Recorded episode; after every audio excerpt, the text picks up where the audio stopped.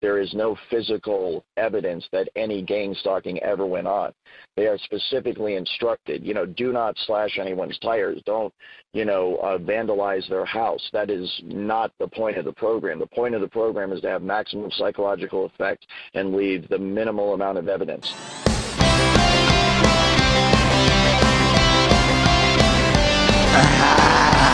Listen, living, listening to Synchronon. Sick and Wrong. Yes, you're listening to Synchronon. The Sick and Wrong, the world source for antisocial commentary. God, what a bunch of scumbags. Good evening. Welcome to Sick and Wrong, the world source for antisocial commentary. I'm one of your hosts, Dee Simon. And I'm Coffee Face Harrison. Harrison, I was thinking about you this week. I was Yeah. like, here is one, well, I don't know how many reasons you have not to commit suicide, but here's Right. one Okay. possible reason for you not to commit suicide. yes, You heard about the Alf reboot. I did. It's one of the seven seals, I'm pretty sure. Alf is set for a TV return with a reboot in the works. Yes. Uh, Warner's doing it, and it's in the early stages. Is it a stages. reboot or is it a continuation? Well, they can't do a continuation because the dad, remember, he got arrested for being a pedophile? Sh- Willie? Yeah, Willie. Willie's a pedo? Yeah, he took pictures of like a 14 year old boy or some shit. Conspiracy. See, d- didn't he work on and Hillary's staff? crack. And he was smoking crack. And he was I can't crack. believe that. Yeah, Willie. What, I wonder what happened to the rest of them. I don't know. I don't know. And I think good. this is going to be a full on reboot. Okay, like yeah. a la Roseanne, but it's going to be a continuation. So it's Oh. like, I guess, Same puppet. yeah, uh, I don't know if it's still going to be, what was the guy that voiced it? I forget. Oh, Uh, he died, Go- right? Go- uh, Gordon? no, the guy in the suit died. In the, uh, the guy in the suit died, but the Yeah. guy who voiced it, I think, is voiced Alf, is still alive. You, I think you're, you're confusing him with his actual. Uh, Yeah, Gordon. Gordon uh, Shumway. Is Shumway is his name, Yeah, but what's the yeah. name of the character? Uh, I forget the guy. Fusco. Uh, Fusco is the Okay, guy yeah. that did it. But that dude, um, or apparently, and I did, I forgot about this. The way the show ended, Yeah, Alf was taken to Area 51, where he's been held captive. yeah. And I don't know if they're experimenting on him or something. And fans were devastated when the series ended with Alf being hauled off by the alien task force. Yeah, it was like when at the end of Wings when they crashed into the fucking you know, Nantucket Sound or whatever.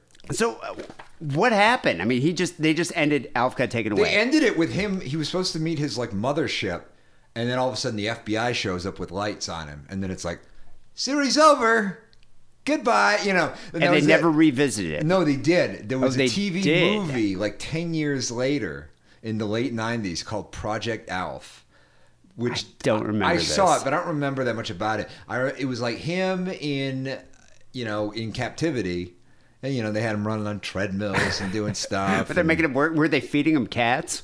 Um, I don't know what they were. I don't think he needed to eat cats. I think he just liked to eat. So cats are kind of like like a Reese's peanut butter cup or Yeah, something for yeah. Alf. Sure. Yes. Okay. Um, but the, like, I, yeah, I was a big, I was a big fan of the show. You know, a while ago, I got into Small Wonder again, which I'm sure they're going to reboot that. Sure. Which I think was one of the most bizarre uh, sitcoms ever to be made. Yes. It's fucking bizarre. But Small Wonder and Alf are very similar. That whole like fish out of water family has a secret to hide. Didn't he make the fucking robot because their actual daughter died or something? no, I think he just made this robot and then I took thought it the was technology home. They, I don't think he was doing it because was their actual daughter I thought, died. I thought it was. I thought it was like some not to my Shelley knowledge. shit. You know? It, it's such a weird show though because they raise this this daughter, they try to pass it off as human, Right. and they raise it as their own. But then every now and then, Vicky will have a malfunction, so he's like. Gotta take her apart, and then Yeah, he chops yeah. her up, and he Yeah. he like dismantles her and puts her in a suitcase, and then that's a big joke. They're like, "Vicky's in here, Yeah. Got to go back to Dynamic Robots Inc. You know, whatever." But Alf's very similar. I, I don't know why in the '80s that was kind of a theme, like It- yeah, it was. families had a secret to hide from everybody else. So with this, it was like they had Alf. But I just remember thinking, maybe Alf would be cool again. So I bought seasons one, two, and three from Amoeba, and they're only like five bucks a piece. Started watching it, and I was like, yeah, I can't watch this again. Right, yeah. No, you can never go back. You can't go back The only Alf. thing I was ever able to go back to from my childhood that held up was fucking Count Duckula. That shit held the fuck up. Count Duckula. Yeah. God, I don't even remember that It one. was a spin off of Danger Mouse. Oh, which I did like that Yeah. at the time. It was about a vampire duck who wanted to be a comedian and he was a vegetarian. And it was like Doctor Who because they had a castle that could travel through time and space.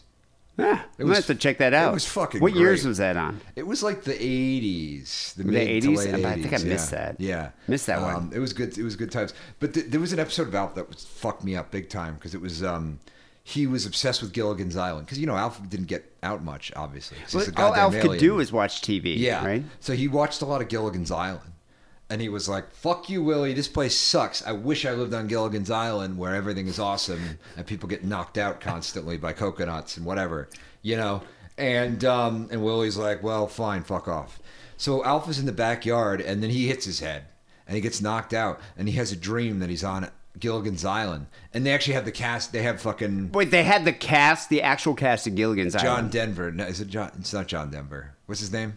Uh, Robert De- Rob Denver? No. Something Denver. I, mean, Something I know you're Denver. talking. The guy that played Gilligan. Yeah, and yeah, The, and Skipper and a bunch of other people, and and he's there, and it sucks. it's like What a shitty it- crossover. Yeah, it's like Lost. It's like he's on the island, and it's literally like everything is terrible, like how things would actually be if he Did was they stranded vote him off the island? Uh, I don't. I don't remember exactly like what happened, but he woke up from it like a nightmare, and he's like, you know what? I guess this house is okay, Willie. As long as you stop smoking crack and you know diddling kids or whatever. raping children. Yeah. Um. So- yeah, so according to Variety, there's no writers attached to the project. You should get on this. Oh, yeah. You're an Alf. Alf. What did you say? Alf aficionado. Yeah. I think you could do this. Yeah. I mean, do you, what was the deal Jerry with him Stahl used to write for uh, that show. for Alf? Yeah. I had no You idea. ever see him walking around? Yeah, you see him around yeah, Los yeah, Feliz. Yeah. Um, what was the deal with Alf? He came. Why he just kind of like ET He came just from sort of Melmac. I think he crashed. oh, crash landed Yeah. here. He crash landed in their garage. And were, was, were they in any kind of war? Or was he just a guy that was exploring space for Melmac? I don't remember. And then there was a cartoon. There were two cartoons. I remember the cartoon. Yeah. Yeah, yeah, yeah. And they went back to his planet. They went back to Melmac in the Yeah. cartoon. Uh huh. Did he have a wife? I don't think so. Did no. he have a penis? Yeah, like a Alf cat. Yeah, probably like a cat does. You know, like where it comes out when he wants Like it a to. very small penis? retractable. Huh. You know, like about Q-tip looking thing that. Hmm. I can't believe with you like hook, Alf that with a hook on the end, like cats. Then, like the claws Yeah, so yeah. it stays ah, in. Yeah, Yeah, Wow. You know, I always thought, I always had a crush on the daughter, Willie's daughter. She was cute. Yeah, She was pretty cute Changed for eighties. Yeah, yeah, yeah. yeah, yeah. But she yeah, was she was cute. That that little kid, man, that was the whole thing. That little red-haired little fucker. Those, you know. Did Willie ever diddle him? I hope not. But remember, there was, he was him, and then the there was the red-headed neighbor from Small Wonder. Remember Oh, her? the same neighbor. yeah, yeah, yeah. Kimmy Gibbler is the same. Yeah. name. Six from Blossom. They're all the same people. It's an archetype. It's- yeah, the it's the fucking same neighbor, character. best The friend nosy girl neighbor, who's best like friend. annoying and loud, and who almost finds out the secret. my so-called life. Yeah, You know, yeah. same whatever the Jared fuck her Leto? name was. No, not Jared Leto. the fucking weird chick who looked like all Cindy it's- it's- yeah, out, it's like an you know? archetype. It's an archetype. Huh. Yeah. Well, anyway, I uh, you know they're also rebooting Married with Children. The only person that cares about this conversation is probably Steele. You know? you know, well, I'm Yeah. just wondering. But that's the thing. I tried to rewatch Alf, and it just sucked. Yeah, like yeah, it just yeah. didn't work. Didn't have that rewatchability. So in this day and age, these kids are growing up so jaded with the internet. What do you think they're going to think of Alf? I don't know. They You can know- find a way to update it, man. Maybe. I mean, Yeah. I also heard that they're rebooting Married with Children. And the uh, whole yeah. cast is on board for that. So I, you know, either they're out of ideas, Right. or if they're like like Roseanne Yeah. did did really well, they're like, fuck it, let's just reboot them all. everything. Yeah, we could do this. Murphy Brown. Yep. Oh God. Yeah. Welcome back, Kotter. That's what I want to see. Yeah. With Travolta. Head of the class, Billy Connolly. that kid who who made uh, Amanda Bynes go insane. Oh, Dennis, Blunden. Yeah, yeah, Head of the class. Uh-huh. That was good. Yeah. I always loved uh, was it Howard Hesseman? Was it? Yeah, Howard Hesseman. yeah, Howard was Hesseman because he was uh, Doctor Fever. Yeah. WK. Yeah. That's a show they should reboot. Yes. That was one of the reasons why I got into radio. Yeah. WKRP. I thought I saw Stephen Root at Denny's yesterday. Was Yeah. it- which guy was he in that? he, was, in news. No, he was in news radio. Oh, news radio. Just- yeah, yeah. I'm spitballing here. Yeah, yeah, news radio. yeah. God, news. If you were in news radio, you could have a successful podcast. Yes. That's all it takes. right. Yeah. Joe Rogan. Joe Rogan, Yeah. Andy Dick. He has a success. No, but he Okay. could. Yeah, he Dave could. Foley. He, He could. could. Yeah, he could Yeah. yeah. Anyway, Uh, moving on, we actually have this is this is pretty cool. We have this interview coming up with the uh, this guy named Robert Guffey, who's the author of a book called Chameleo, a strange but true story of invisible spies, heroin addiction, and homeland security. When uh, when Harrison mentioned this to me, I was like, "Wow, is this your your uh, biography? Did this guy write a biography of you?" Yeah. Uh, it's it's an insane story, and uh, you told me about it. I had actually n- had not heard of it, and I started, you know, I uh, went and found a copy and uh, started reading it, and I was like, "Well, this is obviously a work of fiction because it sounds like a it's like a Philip K. Dick book." yeah. You know, it's just um, you know, but it's set in like uh, in uh, the early aughts. But then after uh, you know reading a little bit more about the guy and then going to his uh, blog, he has a blog called at uh, cryptoscatology.com. Now this is nonfiction. This actually happened to his friend. Yeah. Uh, he he was friends with this junkie in San Diego, who uh, got basically got involved with the wrong side of the government and uh, was being harassed with this kind of psychological warfare where they're testing out some bizarre weapons on this guy. Yeah.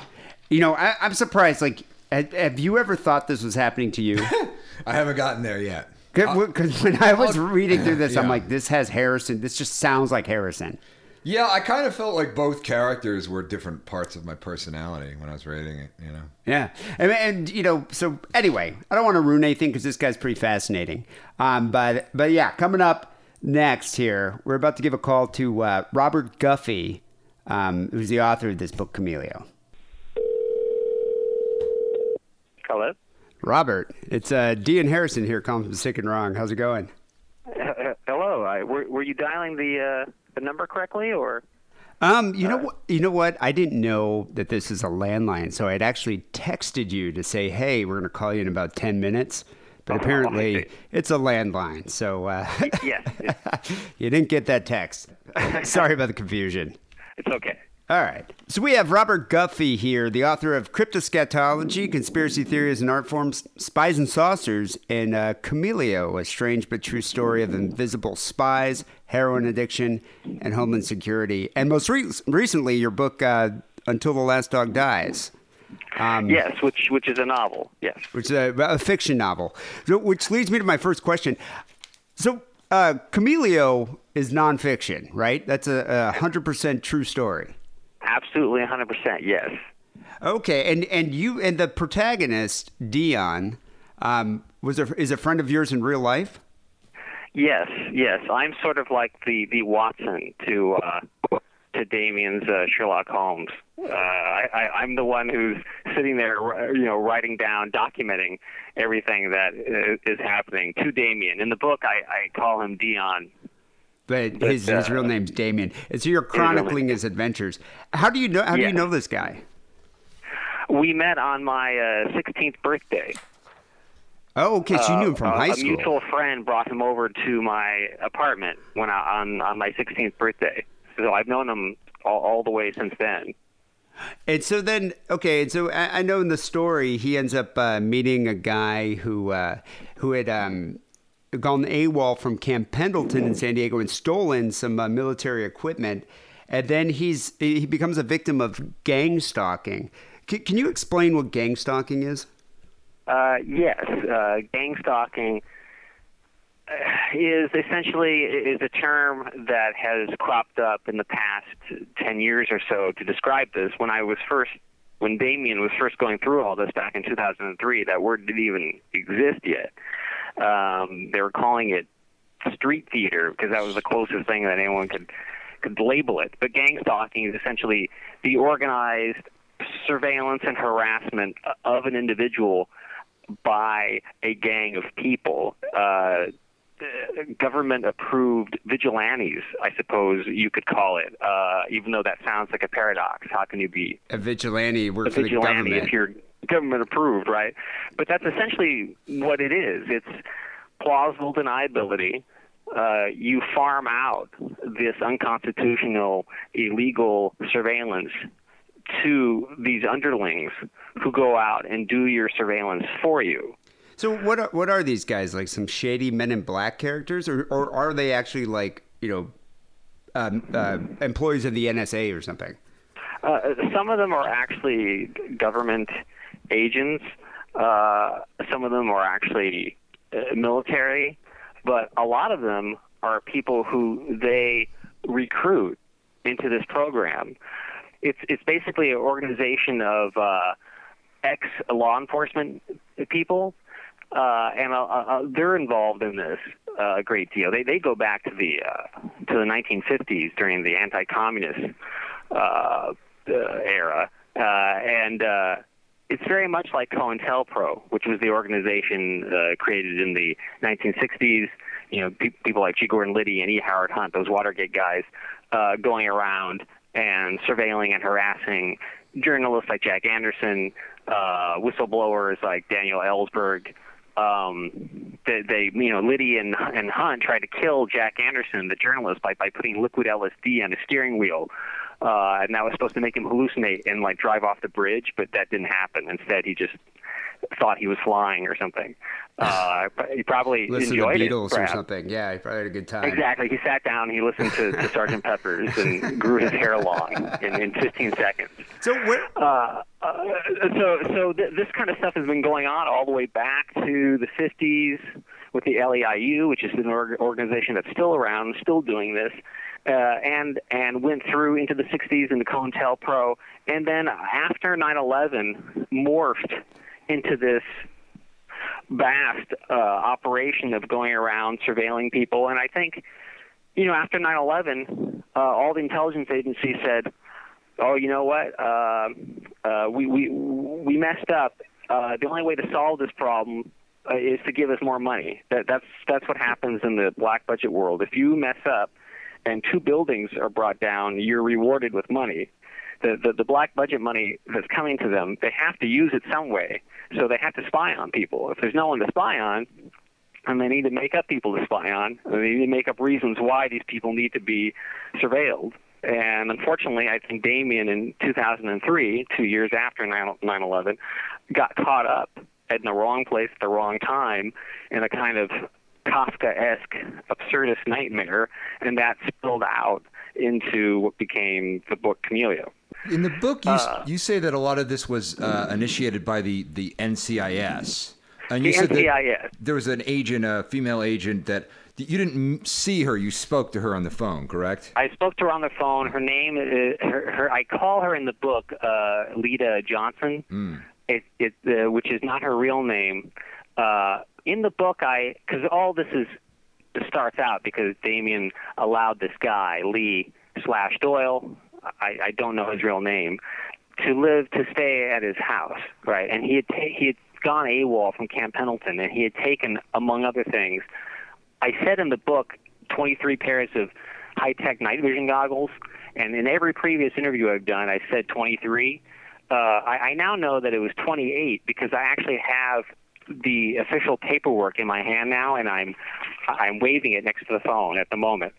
And and w- and this I came about this in the most interesting way. A guy was interviewing me to do a print interview with me in a magazine, a fairly well-known magazine, which subsequently spiked the story because they said it would ruin their brand.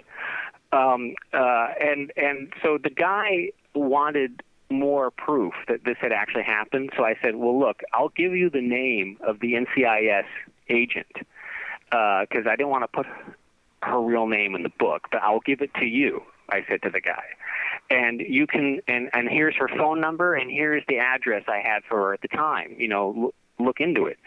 So he did, and he actually found her um, her resume because soon after all this, she left the NCIS, and so she was applying for a private sector job outside the military, and so she posted her resume uh, online, uh, and uh, this guy found it, and he he sent it to me. He said, "Is this her?" And I said yes, and I looked at it, and apparently he didn't read it in detail because I then sent him an email back saying, "Did you see the sixth bullet point down underneath performance profile?" And he said, "No, I hadn't read that far down because what it says here is under performance profile, it says senior criminal investigator recovered 28 night vision goggles valued at $550,000, captured and prosecuted the offender. So uh, in the past, people have sometimes asked me, well, what happened to Lee Doyle? And I've had to say, I don't know. And one guy, I was on Dave Schrader's show, uh, Darkness Radio, and he goes, well, how can you not know? I mean, it'd be easy just to use FOIA to find out who this guy is. Well, first of all, I don't have his last name. Second of all, FOIA is not a magic key that just unlocks any secret that you want. Uh, also, the military doesn't have to give you any information that it doesn't wish to give you. Uh, but I now know, I can say definitively, that he was captured and prosecuted.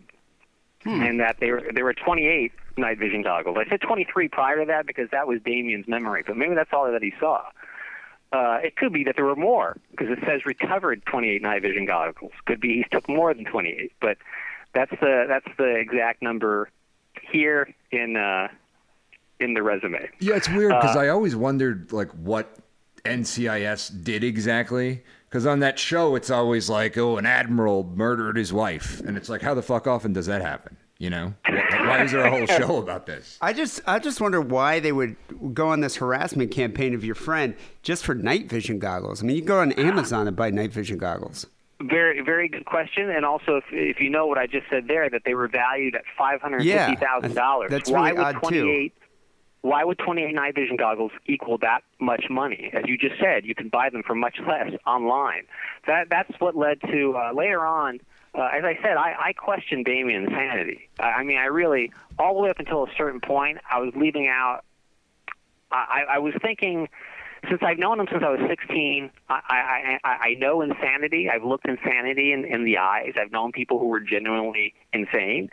Uh, and Damien never exhibited any of that. Uh, yeah, but he was a drug. I mean, he was a drug addict. The guy used. He was did, absolutely did he use a, meth? drug addict. I mean, it sounds to me, uh, it sounds like uh, what he was recounting was like like paranoid meth delusions. Meth paranoia. That was the first thing that came into my mind yeah. when he first told me all this.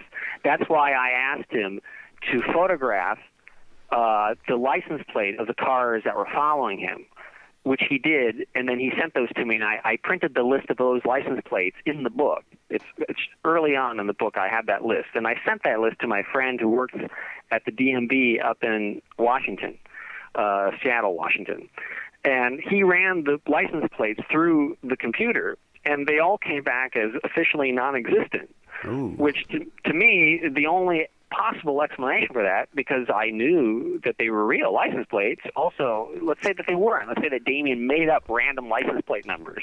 You know, uh, the, even if he, even if that was the case, you think he would hit on a real license plate, you know? Or if he was crazy and he thought that the cars outside were following him, but they weren't, they were just people who lived in the neighborhood, they would still come up as real license plate for real cars, people living in San Diego.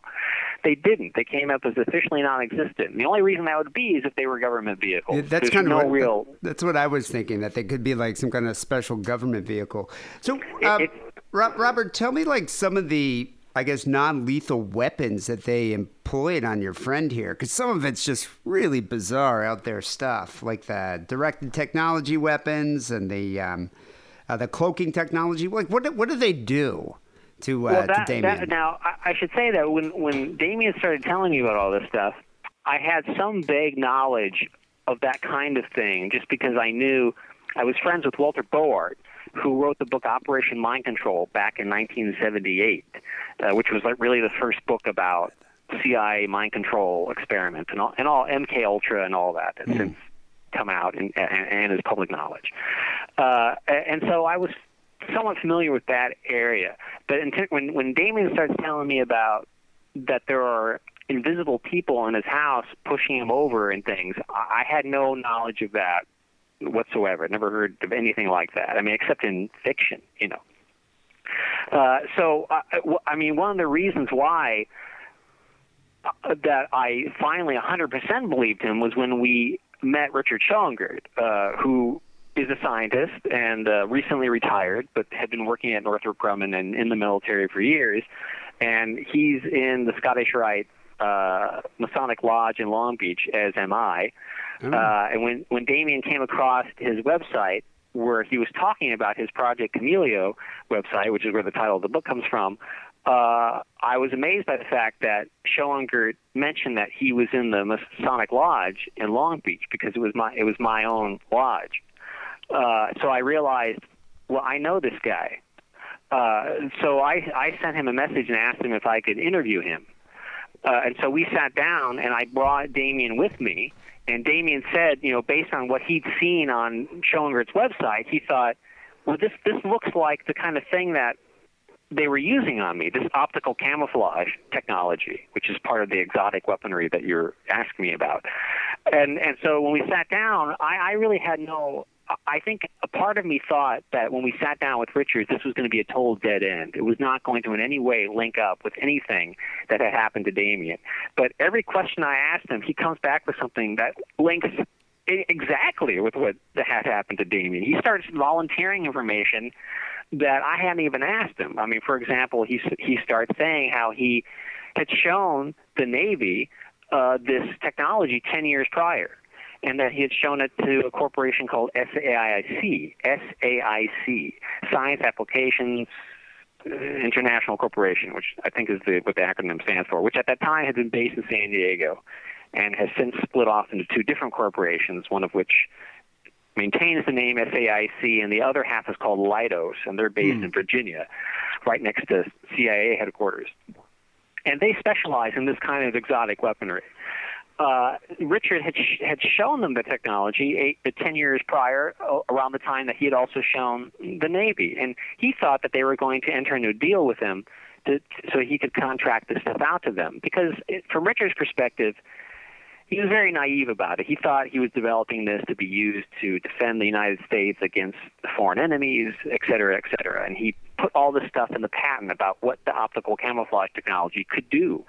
And uh, I asked him at one point, could this be used as psychological warfare? Could you get someone? Could you make someone see things that weren't really there? Not not just make people invisible, but actually change the landscape around someone so that people would think they were hallucinating. And he immediately replied, Oh, yes, absolutely. That's the psychological warfare aspects of the technology are in the original patent. So, wait, um, Robert, how does it work? I mean, is it like a suit, like a, that, that suit in Scanner Darkly? Like you put it on and then all of a sudden you become like camouflage in the background? Uh, yes. Or is it a cloak? It's it's exactly like a Scanner Darkly, and in fact, the first person to ever interview me about Chameleo was Tessa Dick, um, Phil Dick's widow. Oh wow! Phil Dick, who wrote a Scanner Darkly. She has a radio show called Ancient of Days, and she read Chameleo and said, "This is exactly what was happening to me and Phil back in the '70s when we were living in Orange County." well, he had to have and, inspired a lot of you know scientists, I'm sure. But yeah, that's oh. that's bizarre. So this guy, this guy Richard kind of sounds like Michael Douglas's character in Ant Man. I'm not, I, mean, I don't know if you've seen that, but it's like he was working, you know, for this company scientist guy that was like, I'm going to make this technology that would, you know, benefit the United States. And all of a sudden, this evil corporation stole it. And then he went, you know, on his own. Yeah. And in the book, you compare it a lot to uh, the Predator's gear.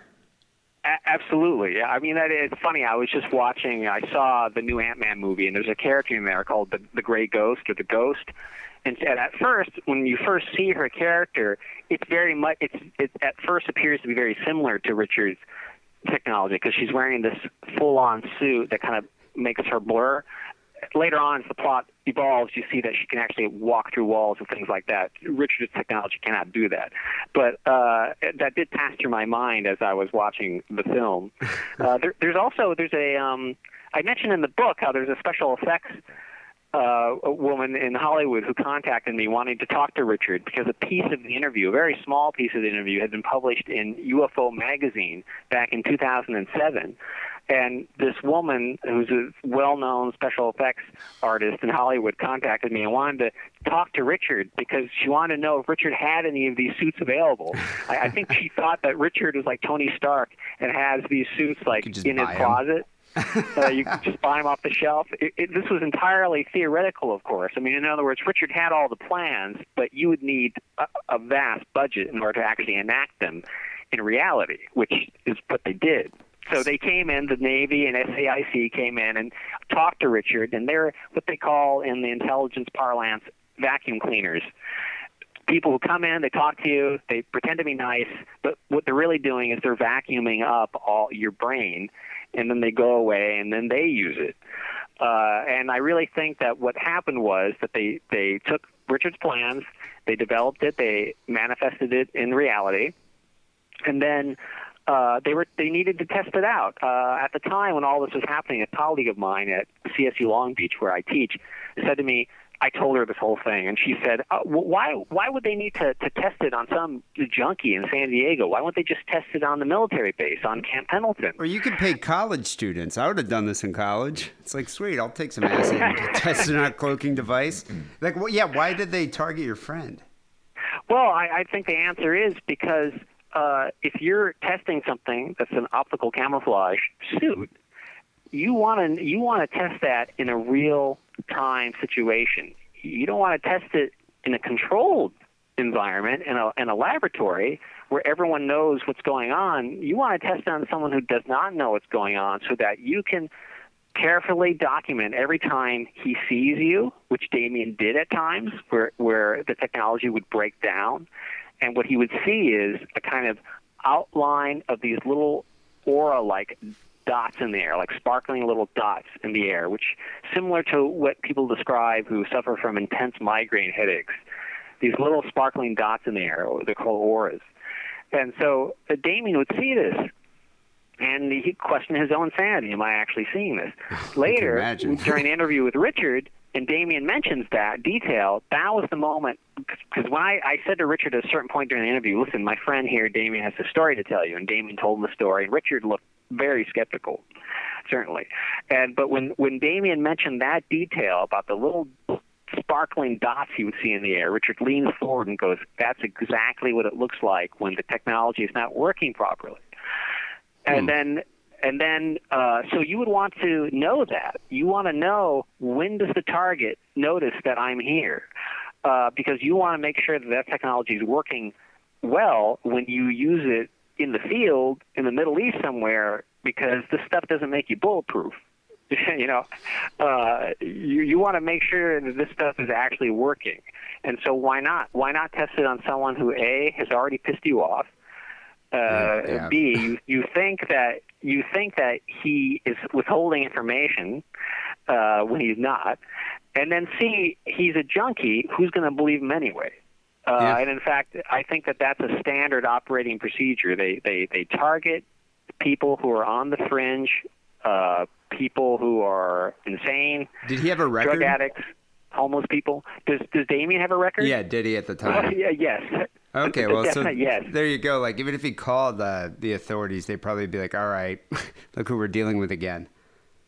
Oh yeah, yeah, and and that was uh, revealed in a conversation he had with uh, Lita Johnson, the uh, the lead investigator of the case, because she was constantly she she would come, but there would be all these people outside, all these cars surveilling him, um, harassing him, honking their horns at 3 a.m., doing ridiculous things, uh, just to unnerve him. And then they would all the cars would back out and drive away, and then suddenly Lita Johnson would come in with two underlings, knock on the door, and then she'd say, "So, are you ready to cooperate now?" And then uh, Damien would say, "I can't cooperate because I don't know anything. I don't know where these night vision goggles are and all this other stuff he took. I, I had know nothing about it. I just met this guy and he crashed on my sofa. That's all that happened." She didn't believe that. She thought Damien was part of some conspiracy to uh, sell the equipment to Al Qaeda or ISIS or whatever. What's the deal Uh, with the, the part of that book where the um there's like ape men in the in the desert?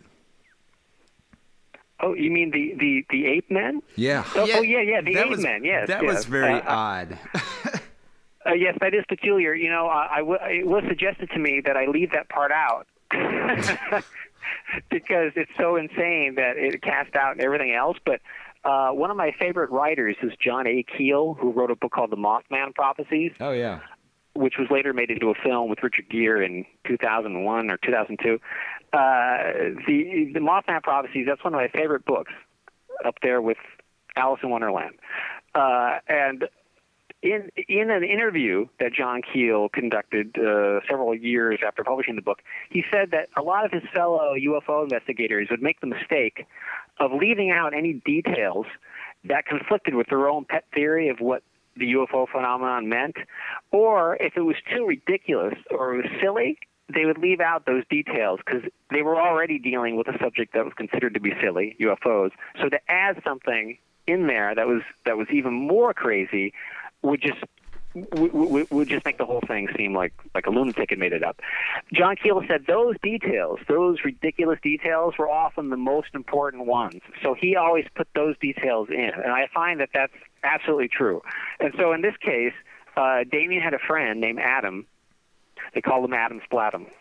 Uh, he was also being gang stalked at the same time and harassed and surveilled, just like uh, Damien and he had gone with uh, a friend into the desert in Santee, California, S-A-N-T-E-E, which is near San Diego, into this desert area. And they were driving around, and there were these uh, ape men, uh, meaning upright apes, and with and they had guns in their hands, and they were shooting it. like, like pra- practicing, practicing shooting these guns out in the desert. And they got close to him.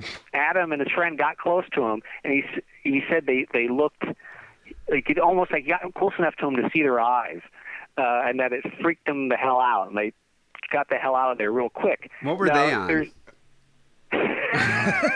Because I want some. uh, it, th- there's various explanations. A, they were on drugs and they were hallucinating. Completely possible. B, uh, I asked Richard, can you use this optical camouflage technology to make people think that they're seeing things that are not there? And Richard replied, "Oh, you can you can make them you can make them think they're seeing a dragon or a man turning into a tree, whatever hmm. whatever you can think of. You could make someone think that they're seeing that in order to in order to make the target think that they're going crazy." You know, there's an old episode of Mission. There's a new Mission Impossible movie out now. You know, right, right, with Tom Cruise. yeah, with- That was based on a TV show, right, from the 70s. Mm-hmm. The whole point of that show, every episode, was that the main character and his team of intelligence agents would go out and try to make people think that they're going crazy. and there's one particular episode I remember seeing when I was a kid where the special effects guy, there was a there was a guy on the team whose main job was disguises. And so they were trying to freak out this Cuban dictator to make him think he was going crazy. And so they made up everyone around him to look like they had skull faces and things. It, it but they were just using makeup, you know, in this in this episode. Do you think those Phil ape Dick- men Phil have Dick's anything? favorite TV uh, show is Mission Impossible, by the way. What was that? do you think those ape men have anything to do with Roseanne getting fired?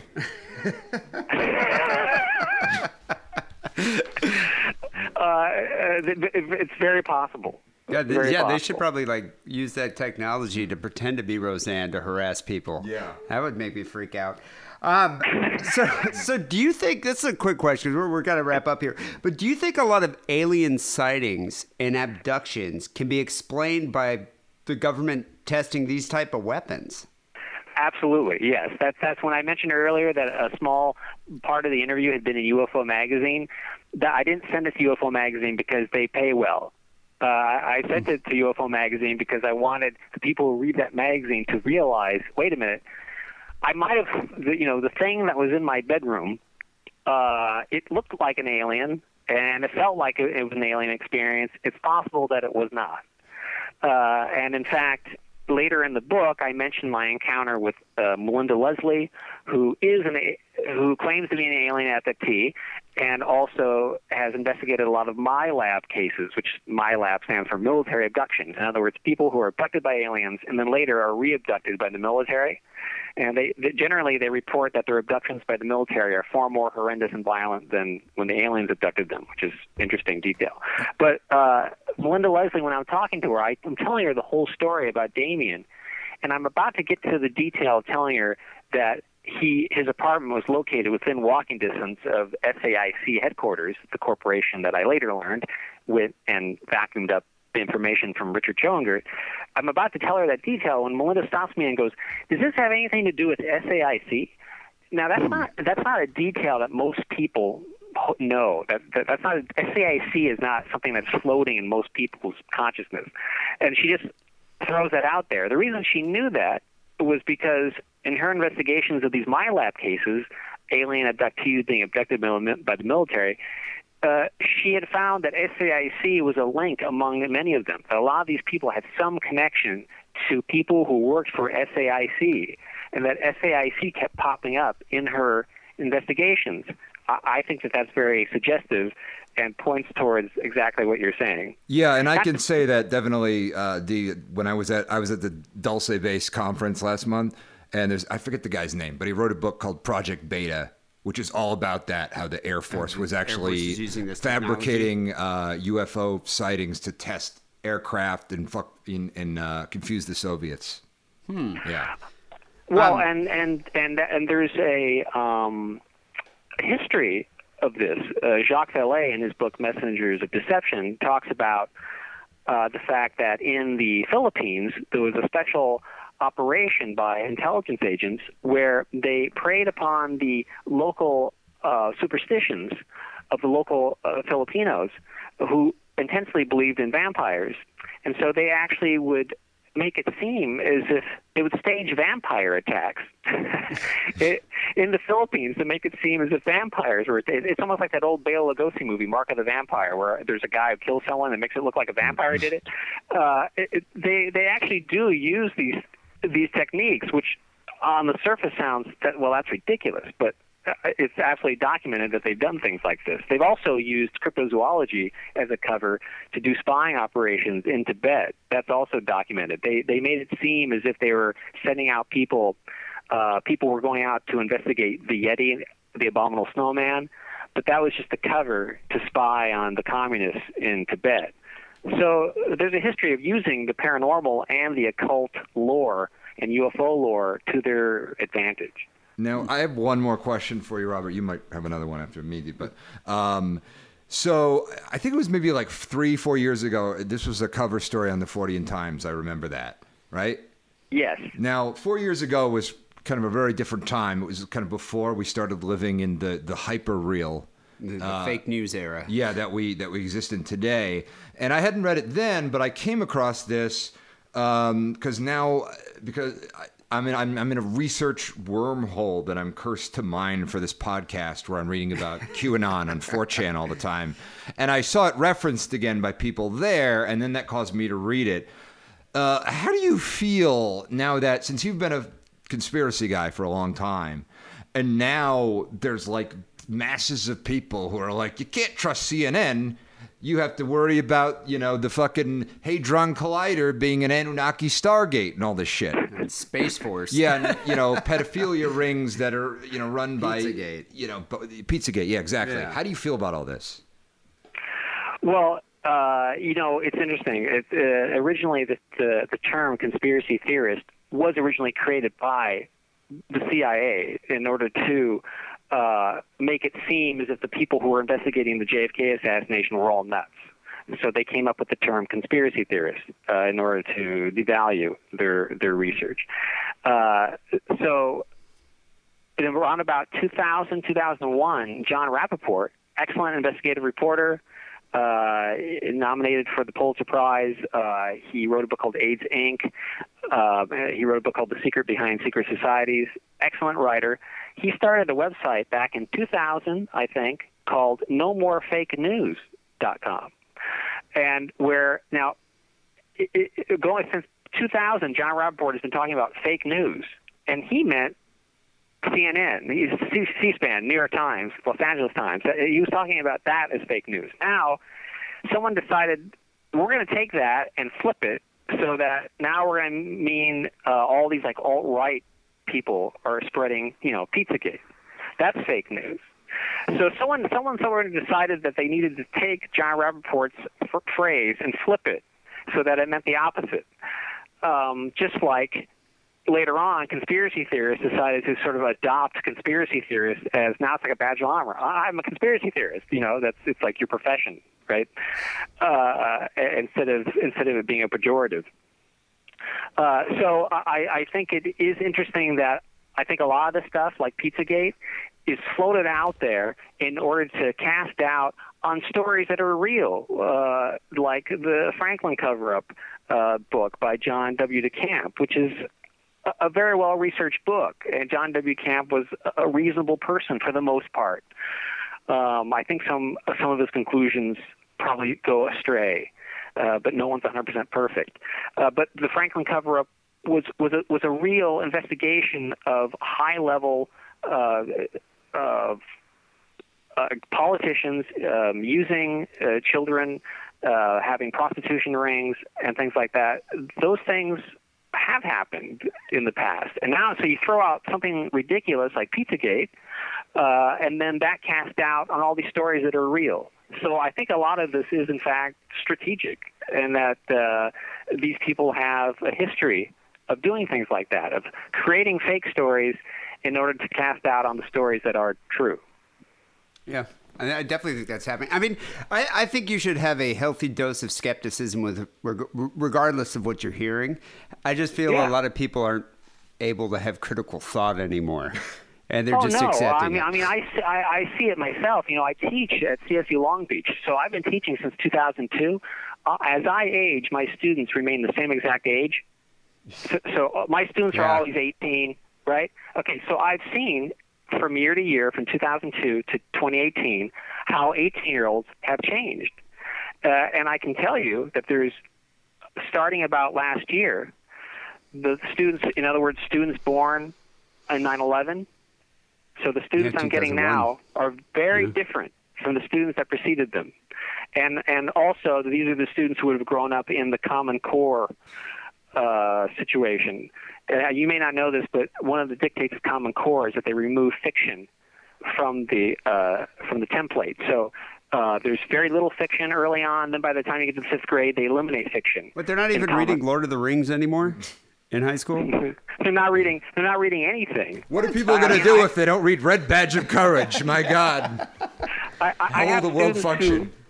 Who, I have students who tell me I, I assign, say, Slaughterhouse Five. I had a student tell me this is the first time I've ever been asked to read a book. She goes, "This That's is amazing." insane. Wow. Yeah. Uh, and and I I teach creative writing. So last semester I was teaching a, a class called it's called creative nonfiction.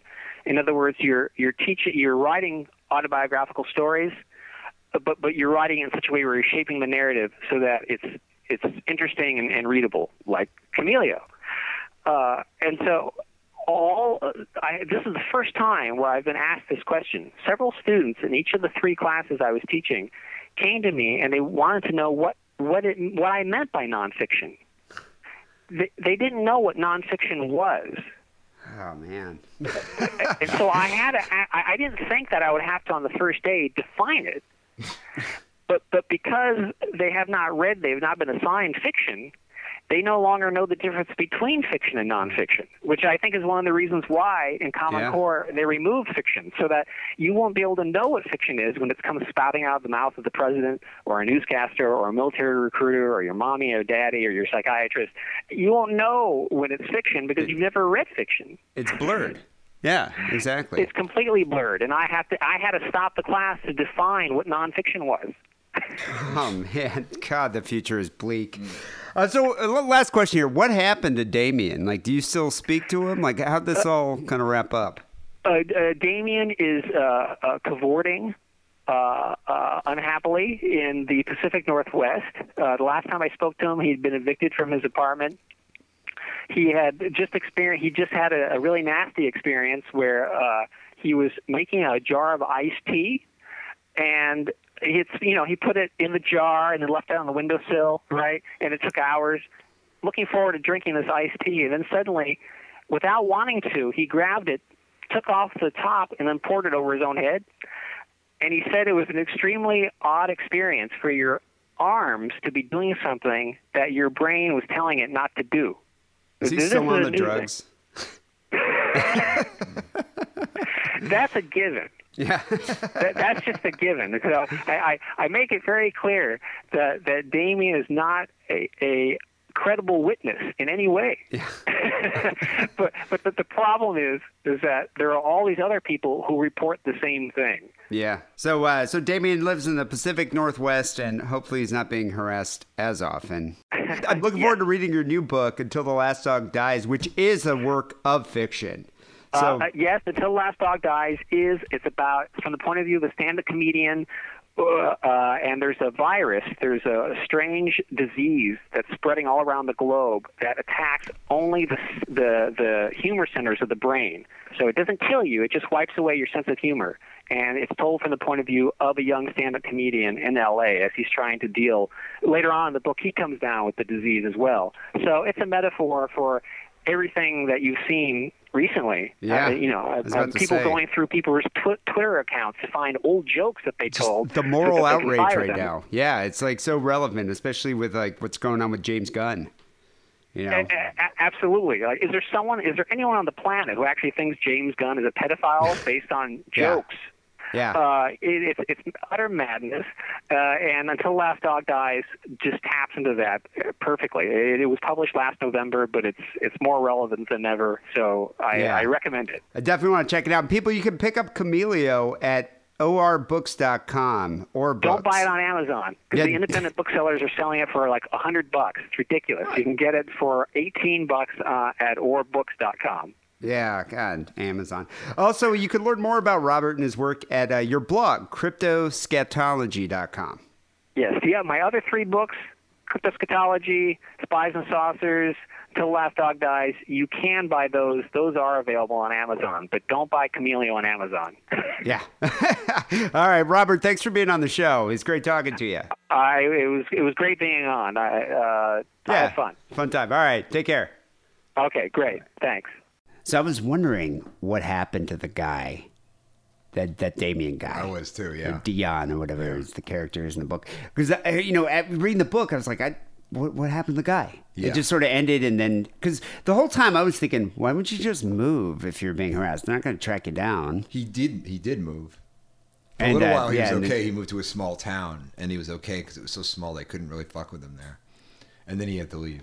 And they had to leave. Yeah. But you were saying like most of these dudes end up like getting married or something and moving. Yeah, I mean, no, wife. it's like uh, when you ask me like what happened to this dude. I'm surprised you asked that because you know guys like that. I'm a guy like that. You probably know other guys like well, me. I, I figured suicide. yeah, either or they OD. either they die, or they get fine and then they're married and then they whatever. And they have a know? kid. Yeah, and they have a kid. And they work at Best Buy. or yeah, one of those two Yeah. things happens. So I was- I, I was just assumed one of those two things happened. Well, this guy's like living on the streets in like the Pacific Northwest, Yeah, so yeah, obviously didn't end too well with him.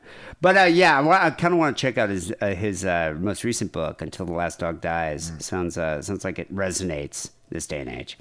Anyway, um, this is episode six forty six here is sick and wrong. We have news stories coming up next. We have some phone calls after that. But first, here's a word about our Patreon page. Do you need more sick and wrong in your life? Do you need one more news story to make you feel normal? Are three phone calls barely enough to feed the raging beast of desire? Well, then it's time for you to get the help you need and become a sick and wrong patron. Sign up at patreon.com slash sick and wrong, and you'll have access to exclusive Patreon only content such as news stories, extra phone calls, and much, much more. Become a patron today and help us make a better sick and wrong for tomorrow. That's patreon.com slash sick and wrong. So the first story we have here, um, this is a big story. This has been all over the news. You know, guy goes out and murders an ex-president's doctor. Big news. It's big news. I, you know, I, I read about it because it was like this guy just kind of seemingly murdered George H. George Bush Senior, George H. W. Bush's doctor, and then just for no reason, and it disappeared. he murdered the doctor. Yeah, You're it- I saying mean- that in a confusing way. No, he saying like murdered he the murdered- doctor, okay. Hmm. not George H.W. Bush. This guy treated Bush Sr. back in the day. Is George H. W. Bush still alive? Or did he Believe it or not, that guy still is alive. Okay. Yeah, I his, always think his wife died. I always sometimes think I'm like going into the Mandela effect, where I think like certain people are dead, or like McDonald's is now McDonald's, and Popeye was racist or something. I don't even know what's going on. Well, I think what's confusing about that, it's like George Herbert Walker Bush and then George W. Bush. right. It's like, come on. It's true. You know, that's why Jews don't have juniors. Yeah. You know, we we like to tell our kids apart. It's like, what the fuck? Yeah. But anyway, I mean, you could Hyman say like the smart Jr.. one and the dumb one. I guess you could do that, Yeah, you know. yeah, you but anyway, this would be the smart evil one. It was Yes. in like the CIA. Uh, this guy, like this doctor, just treated him back in like the er, er, I don't know, like 2000, 2001. Right. And uh, that I don't know. That's his claim to fame. Hmm. But apparently, Joseph Pappas had a vendetta against this doctor and just totally did a random hit on the street. I mean, I, the guy from Blues Traveler? No, what's that guy's name? It's Popper. Oh, John, John Popper. Popper. yeah. Okay, okay. That would be hilarious Yeah. if John Popper killed George H. W. Bush's doctor. Yeah. On a bike in the middle of a street. Because you know there'd be a harmonica solo involved. I mean, God, Popper's music has Yeah, made me want to kill myself. Um, but yeah, this guy was riding like the doctor's just on his bike, you know, riding to work. He's a healthy guy because he's a doctor, and this guy rides past him, turns around, and just caps him three times in the back. It was like a white person drive by on like ten speeds. Yeah, you know, amazing. But anyway, they found out who the guy is after a manhunt. Joseph Pappas. He killed himself when confronted by police over the murder of George H.W. Bush's former cardiologist, Dr. Mark Hausknecht. I guess his name. Um, apparently, uh, Houston Police Chief Art Acevedo said this is our suspect when he was at a press conference an hour after Joseph Pappas, age 62, shot himself near his home in Houston. Um, the police chief explained that a witness called authorities to say he had seen the suspect that he believed was Pappas, as well as a wallet and ID that, that he found on the ground with the guy's name. Um, Acevedo, uh, the police chief here, said that he wasn't sure if Pappas intentionally left the wallet. So I don't know if this guy wanted to be found because when police did arrive at the guy's home, he was wearing full body armor, wow. which amazes me because if I was wearing full body armor, I'm ready for a fight. yeah. You know, I'm, I'm ready to go out. I'm like, I'm ready to be like, uh, what was his name in Iron Man? The, the evil guy, uh, uh, Jeff Bridges' character in Yeah, Iron Man. right, Like in a full, like, Ed 209 suit or something.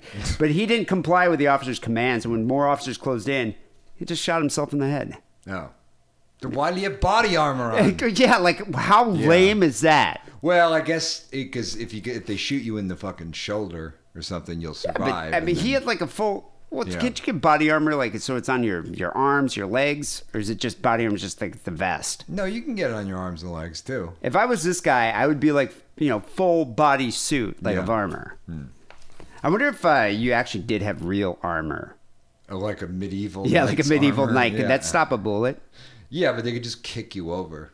oh yeah. But you could probably take a few bullets. Yeah, you could. I mean, I'm surprised. This guy had like a cache of weapons. Yeah. I would have gone. I mean, I was expecting like some death, some bloodshed, but instead it's just like anticlimactic. I'm just going to off myself. Um, the police chief said he was convinced if there had been a shootout with police, um, there would have been a shootout had a second officer not arrived. But the fact that uh, the one guy was there, I don't know. He goes, "You don't wear body armor when you're thinking of suicide." Exactly, but this guy's, I don't know Yeah. anticlimactic pussy. Um, he added that uh, police believe Pappas had been camping since Wednesday when he was identified as a suspect in uh, the doctor's death. Uh, he was found with a backpack and a bulletproof vest under his shirt, body armor on top of that, and a bulletproof vest. You know, I was thinking about this. Like, I would, I would not be very good on the Because have you noticed that when uh, usually people like escape from prison or they commit a murder and they go on the lam, it's like they usually go to like someone's house or they hide out in a hotel. Yeah, yeah. And then they get caught instantly because Sure. someone recognizes them. But the people who are successful go full on Rambo and like go out in the woods in like Pennsylvania. Yeah, live in like an abandoned house or something. Yeah, or like a coal mine or something, and they Yeah. and they last out there because they know how to hunt and do all that. Yeah. I suck at camping. right. I don't know what I would do. I've the only time I've ever gone camping, I slept in my car. Right. So I wouldn't be able to put up a tent, let alone like kill something to eat. I, I would just die. Like I know I would complain, and then yeah, they'd find me. I'd probably just give myself up. I, I would suck at it. I think the problem isn't killing something. I think the problem is gutting it properly without it getting infested with maggots or something like that. Is actually the the tricky part. You know, uh, a couple weeks ago, I was in Florida with my girlfriend's family, and I caught this fish. I didn't even know what to do with it. I was just hmm. like, I didn't want to touch it. Hmm. I didn't want to take it off the hook. So her dad was just like, "Come on, just grab it." But even he was wearing like an oven mitt to grab it. Right.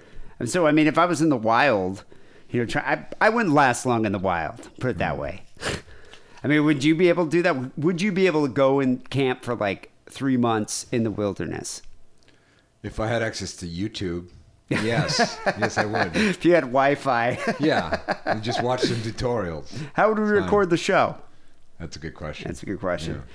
Um, Acevedo here also addressed reports of a hit list that Pappas had. Apparently, the suspect had put together an extensive file on the doctor, and inside the file, there was a sheet with several names of other doctors at this uh, Texas medical center. I don't know. I think maybe the guy just hates Obamacare Yeah. or something. You know, I, don't- I don't know what happened here. Um, the motive behind all this, though, is that Pappas was seeking revenge for his mother, who died on uh, the doctor's operating table more than 20 years ago. Then why do you have a list of other doctors? Maybe there are other doctors that treated her there too. Oh, okay. I mean, th- this guy had been holding a grudge for two decades. Yeah. Before he enacted this plan. Damn. Yeah. It's like some Cape Fear shit. Yeah, I mean, just to just do that. Uh, so, uh, Pappas was an ex police officer. He worked as a police officer from '83 to '95, and then uh, from '95 to 2013, he was a reserve officer. So this guy had like access to a lot of firearms. Ever since uh, Hausknecht uh, was shot dead, the doctor, he appeared to have been putting his affairs in order. So he was planning on it. Sure. Like, I mean, he was planning on dying, like either death by cop or suicide. Um, but yeah, like an Ohio woman that he was friends with claimed uh, he deeded his home to her three days after the attack. Just texted her, and was like, hey, you know what? I'm going to give you my house for you and your daughter. Have you ever thought about that? Like, because you, you contemplate suicide on a regular basis. Yeah. Like almost, what, hourly? Yes. But uh, what would you do with your shit? Like your cat? Yeah, that's that's usually the thing that stops me, to be honest. What about your record It's, collection? it's all this stuff. I don't think anybody wants my shit. You know what I mean? Honestly, you would would you will like random weird stuff to like Jared or some of your friends? I would. Yes, yes, I would. I mean, I was thinking like my Velvet Elvis, I would just give to like one of my random friends I went to high school with or something. right. My record collection, I don't know who I'd, I'd have to think about it.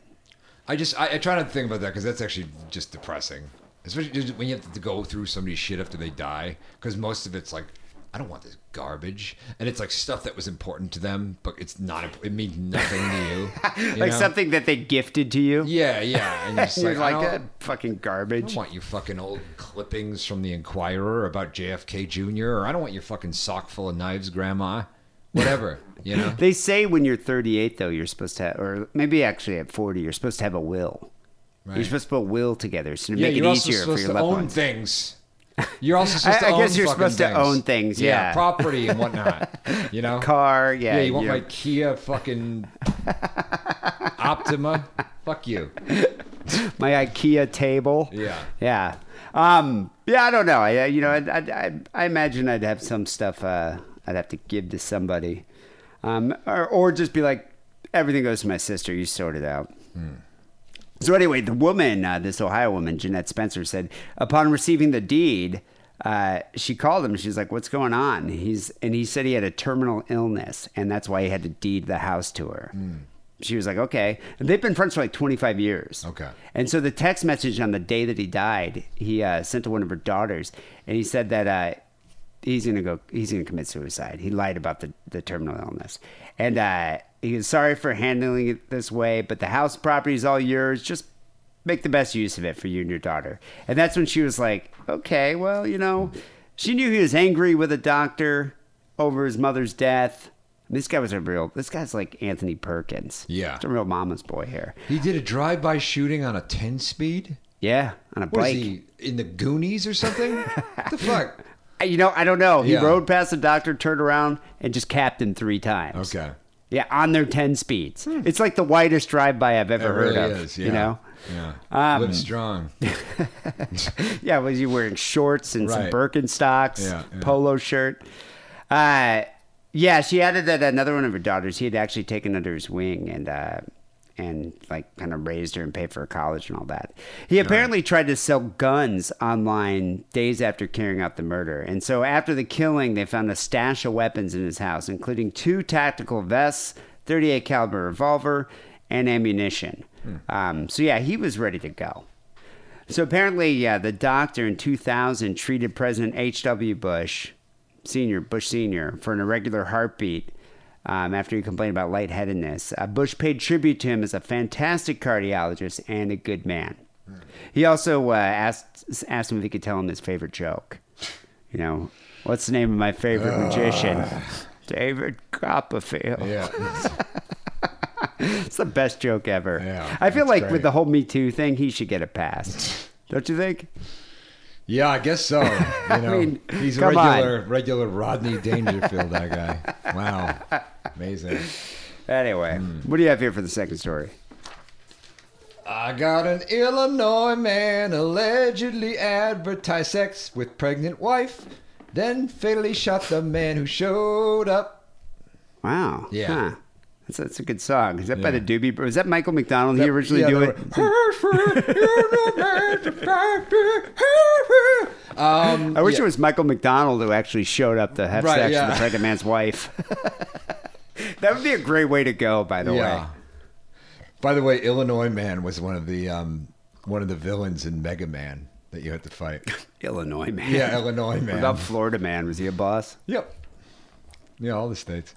Um, uh, in 2013, Timothy Smith was convicted of first degree murder in the 2011 fatal shooting of Kurt Milliman, 48, who showed up to Smith's Woodstock area home after Smith posted an ad on Craigslist to have sex with his wife in exchange for money. Wow, so this guy's pimping out his wife. Yes, pregnant wife. Pimping out. uh, Did it say pregnant in the ad? I believe. I don't know. Actually, well, let's get to that, but All I don't think so. Um, his conviction was overturned in 2015, uh, and on Monday, Smith, now 34, appeared before a judge.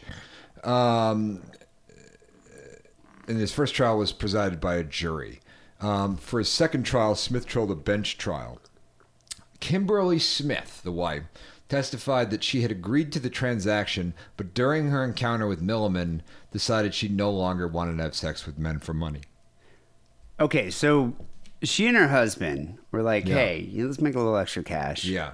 Why don't we just make? Uh, I'll advertise you on Craigslist. What could go wrong? What could go wrong? Yeah. I just think it's weird that the guy showed up and she's like eight months pregnant or whatever. and It's like sweet boner time. You know, Yeah. I would be like, wait a second. I didn't know that this was going to be a menage a trois a lot of guys are, you know, into that. into pregnant women. Yeah. You know, thing. there are there is like pregnant porn. Yeah, they're like submarines. Ah, but, but is that what it's called? I think that's what Ken Bone said. It's uh, Remember? Remember that? Wait, Ken Bone He, is into pregnant pre- women. He liked pregnant women in swimsuits. And he the calls them underwater. submarines. He called them submarines Where did he say this? on Reddit. Wow. You don't remember this? I do not remember Okay, this. okay. Okay. That weirdo, the How guy that wore the red sweater. Yeah, the red sweater weird- guy. who didn't know at the time if he's going to vote for Hillary or Trump. Yeah, yeah, yeah. He jacks So- off to women in b- pregnant women in bikinis swimming in a pool. I think One Piece is. Oh, in one pieces. Yeah, yeah. That's a weird fetish. I, I don't know why I feel like it's One Pieces, but I do. That's it. So- You know, I've, I've said this before on the show. Mm. Pregnant women just freak me the fuck out. I don't like them. Mm. I don't like to be near them, Okay. and they just scare me. All right. I mean, don't they bother you? No, I don't care. You you don't care about being around. You know, The only thing I care about is like, ah, Jesus, I got to give you my seat now, don't I? Well, Fuck there's this. there's that the Yeah. inconvenience, but what bothers me, and I, I know I've talked about here on the show, I just don't want the circumstance where I might have to deliver that child. Well, seeing as you're not a character in a sitcom, I think you're okay. You never know. Yeah. we you know people get stuck in the elevators in my building all the time. Yeah. and there's quite a number of pregos walking around, like these pregnant women. They're uh, Yeah. they work up, dude. They work to like eight and a half months. All right. Well, let me ask you a question and see if this is a likely scenario. Um, are you the protagonist of Frasier? then no, it's probably you're probably fine. You'll probably be all right. I think I could be uh, the protagonist of Jewfeld, you know, Yeah, which is yeah. The, the sitcom that that basically is my life. The sitcom about Evan Seinfeld, Jerry's cousin who was in Biohazard. Yeah, Jewfeld. Yeah, yeah. Um, Anyway, it could happen. They freak me out. okay, all right, fair enough. You know, so yeah, she gets to look at this guy. She's like, you know what? Not so much. So she began to argue with the weirdo that showed up. Uh, So he showed up. They didn't Yeah. even have sex. She's yet. like, you know what? Forget this. And he's like, no, but you said, uh, nah. Yeah, I think there'd be a arguing. vetting process. Like you Yeah. have to be attracted to him, right? I, I don't know the, the ins and outs of the fucking oh. understanding behind, between her and her husband. Well, if you were pimping out your wife, would Yeah. you want to like at least look at the guy and be like, okay, he's got a job? Am I pimping her out, or is it like a swingers weird thing, where it's like I want to watch you have sex with another man? okay, well, with this, was, While the- I play my Nintendo DS in the closet. was you this know? guy there during the incident? Because to me, that means he might be into like the voyeur thing or cuckolding or something. Uh, he, oh, he was there. Oh, so okay, so Yeah, that, yeah, that's yeah. what I'm thinking. That's Like, where I'm going with this. Um, when Milliman allegedly became violent, Timothy Smith, who was secretly watching, He was in the closet, almost certainly was waking and the watching closet. it. Yeah, like that. Okay, that's like weird. R. Kelly um, allegedly intervened and shot Milliman with a handgun from behind. You know, you know what? This is Now a, we got this another is Stagger Lee situation. this is a know? classic example of like men and women having different attractiveness to to, to each other to the opposite sex. Because you know how like Yeah, that's what this is an example of. I'm saying like sometimes when a woman's like Uh-huh. that guy's really attractive, you're like, are you out of your mind? Yeah. This guy's attractive, like uh, Newman from Seinfeld. Okay. Like I would much rather see or Kramer. I'd rather see that guy having sex with my wife than like I don't know who's that soccer Christian Ronaldo. But a lot of women would prefer Ronaldo over Newman or Michael Richards. Okay. You know, so I bet you what happened here. This guy's like, I want Michael Richards to have sex with my wife. He Yeah. picked her out. She shows up, or he shows up, and she's like, "What the fuck? No way!" Yeah. And then hijinks ensue. Well, I want to I want to sincerely thank you for allowing me to imagine Wayne Knight having sex. Is that Newman? Yeah, that's Newman. Uh, Wayne Knight. I Yeah. even, how do you know his name? I don't know. Yeah. I, I wish I knew. I think it's because he gets spit on by that dinosaur in Jurassic Park. He fucked that dinosaur off camera. Yeah. I bet you that guy gets a lot of ass, though. Seriously. Yeah. Uh, Spitting Jesus dinosaur. Christ. All right, so um, that he was secretly watching handgun. Originally, the Smiths told police Milliman was an intruder and filed a police report for a home invasion. Kimberly Smith pleaded guilty to filing a false police report and was sentenced to probation. The couple divorced, and Kimberly has since remarried. So it's a good alibi. I mean, that's a good cover up. I mean, I would have said something like that. But then again, it's like, what, they go to his house and find his computer, his phone, Yeah. his emails back and forth. Yeah, the guy probably called them before he went over there. Yeah. You know, I would have said something like, he showed up and uh, he got rough with her. Right. And I told him to stop. And then I had to bust a cap in his ass. Yeah. Well, they could just be like, I ordered a home invasion from Craigslist, Yeah. which I've done. Yeah, I was about to know? say. So I wish I were kidding. Um, so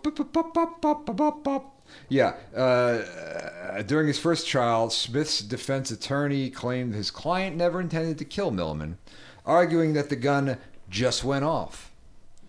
The paper reports that at Smith's sentencing, he asked Milliman's relatives, who described their loved one as the Rock. Welcome, Rock. welcome to the Rock. But like Um, the like uh, Dwayne Johnson. Dwayne Johnson Yeah. rock or The Rock of the family. or metaphorical rock. Okay. the Rock all of right. Ages, the Rock of Gibraltar, whatever. Okay, for forgiveness. Hmm. Um, Smith's conviction was overturned just two years into his 50-year sentence, according to the Herald. On what grounds? They said that the the, court, the appellate court said that um, the jurors should have been given the option of an involuntary manslaughter verdict. Or at least a chance to have a go at his wife. Yeah. Oh, but the, the, uh, Kimberly Smith testified. Um, said she was having problems remembering the night of Milliman's death. It's very hazy, she said, after being asked on the stand if she recalled seeing her ex-husband with a gun, or if she remembered anyone being shot that night. Like she wouldn't remember that. Yeah. Like Jesus Christ. It's like you invited a guy over to have sex with you. that You met on Craigslist. You can remember that. Yeah. There's going to be a lot less of these stories now that you can't do this on Craigslist anymore. Yeah, yeah. I wonder. So what? What happened to the baby? I'm assuming she. Did she have the kid? It says nothing about the baby in the story. Okay? Let's assume she had the baby since it's not 1892. Okay? Let's just assume that that happened. And well, would you be upset with your parents if you found out like your mom had been hoeing while she was pregnant with you? I'd be weirded out. Yeah, I would be like, "What the fuck is wrong with you?" Yeah. You know, buy me an Xbox One. I'd be like, you're an instrument of the gods, and I need to avoid you. That's what I need to do. I would use that as an excuse to be a 38 year old man without a job. Yes. That's what I would use it for. Anyway, Yeah. uh, people send your story, podcast at uh, hotmail.com. We have phone calls coming up next 323 522 4032 is that number. But first, here's a word from good old Adam and Eve. Hey. Hey guys, it's me, Steven. I'm a huge fan of your show. Thanks to your awesome coupon code, Diddle, I can buy myself loads of good sex toys. Since both of my wives died, and my Lou Gehrig's disease got pretty bad. Let's just say things in the bedroom got pretty boring. But thanks to adamandeve.com and coupon code DIDDLE, D-I-D-D-L-E, I am now a new man. Thanks. So we got a few phone calls to get to. 323-522-4032 is that number. Remember to keep it under three minutes. Otherwise, it'll be too long to play here on the show. We'll save it for the Patreon. Um, so yeah, big news, big news. I just want to give a little teaser, little teaser here about the calls. Schlitzy called in, and I've been saving this one, um, with the full story of the kidnapping. Oh, It's a three-parter, so we're gonna get to all three. yeah. Uh, but the first call actually is from uh, that that girl that worked at the uh, Taco Bell. Oh, sure. Hey, daddies. It's Pearl. It's been a few weeks. I haven't been busy. Hey, I just didn't have a reason to call you. I don't have Harrison any. loves that. I don't love it. well, you lo- always say you that. get like this shit-eating grit every time she's like, "Hey, daddies." I don't like the daddy thing. I honestly don't. I find it just so. I just like her voice. That's it. I just like her voice. All right. exciting stories and you work at Taco Bell for your entire life. So, listening to the podcast while walking home, there was a guy talking about the going to the chip shop and what sounded like, you know, wrapping a burger in chips. At Taco Bell, we've got the nacho fries, and people actually order burritos with the fries inside. Oh but the thing about the fries is, is that like we have to fry them so like quickly because they're bad in like 15 minutes. I can't imagine those being any good when they're, you know, surrounded by beans and red sauce and Which uh, what fast food restaurant do you think has the best fries? I feel like Burger King. Or something. No, no. You know what? Anywhere that has curly fries. Yeah, waffle curly- fries. That's yeah, what you want. Waffle fries uh, That's do it do it well. Yeah. In and Out has decent fries. I've had that before. They're more natural, but they don't taste as no, good. No, I'm, I'm my bad. Chick Fil A. Chick-fil-A. Their waffle fries. Oh, their waffle fries Those are dope. those are good. I kind of think it's a horrible uh, company to Yeah, go yeah. buy, buy food from. However, their waffle fries are pretty good. Sure. But Taco Bell should not be in the fry game. No, they shouldn't. I wouldn't trust any fries in Taco Bell. That's the one thing that bothers me about Taco Bell. I talk about my, you know, I'm honest about my love for Taco Bell because it is only one of the only fast food restaurants that has a lot of vegetarian options. But I only get bean burritos. I don't trust them to make anything else. I would Okay. never get a seven layer burrito Hmm. there because there's, there's like six chances for them to fuck it up and give me like salmonella or something. Diphtheria. Whereas like yeah, whereas fucking taking french fries and shoving it in one of your burritos, it's like is that what they want to do? It's like let's just make America fatter. How could we do this? Well, let's just combine like four things into one. Yeah, that's And then okay. put fries on top of it. Yeah. Mind blowing. Okay. I don't get it. all that soppy mess that goes into what we call a tortilla. Anyway, I have a little bit of an uh, epidemic, well not an epidemic, but an issue coming up. I turned Epidemic. what do you have? Malaria or measles or something? Yeah. She got rubella. A Typhoid epidemic. Rubella. 21 in September, and then two weeks later, I'm going to Vegas with my dad. And Oh. in Vegas, we're going to be going for an Eve convention. And if you know what Eve is, it's what? basically a video game that consumes your entire life. And it consumes my dad's, no doubt. And I'm going to be going to that. What I think is she, that? I think she means. I think she means Eve Online. I've never heard of this. It's like I played it like once, but I couldn't get into it. It's like um, it's like a uh, it's like an online game like World of Warcraft, Like an MMO. MMORPG. Oh, okay, all right, all right. where it's like you're in space, and you, but it's more based around economics than action. Like you can be like a bounty hunter and like ah, I gotta kill this space pirate and then I get money, but then I gotta sell spices and trade it in arbitrage with the fucking Gamorreans to get this thing, and it's a whole deal. Do you actually fight the uh, the other aliens? I think there's some action, but I know it's it's more based around economics than than anything else. I've never understood people that are into those type Yeah. of games. Yeah. Like, why would you do that? My, my girlfriend plays this game called Slime Farmer. You Right. ever seen that? Yeah, I've seen that. Where you got to go around and you Yeah. farm different slimes and you trade slimes and you got to buy food to feed the slimes. I like games like that, but I'm very particular about which ones I like. Because some of them are very like Dwarf Fortress is kind of the most complicated one.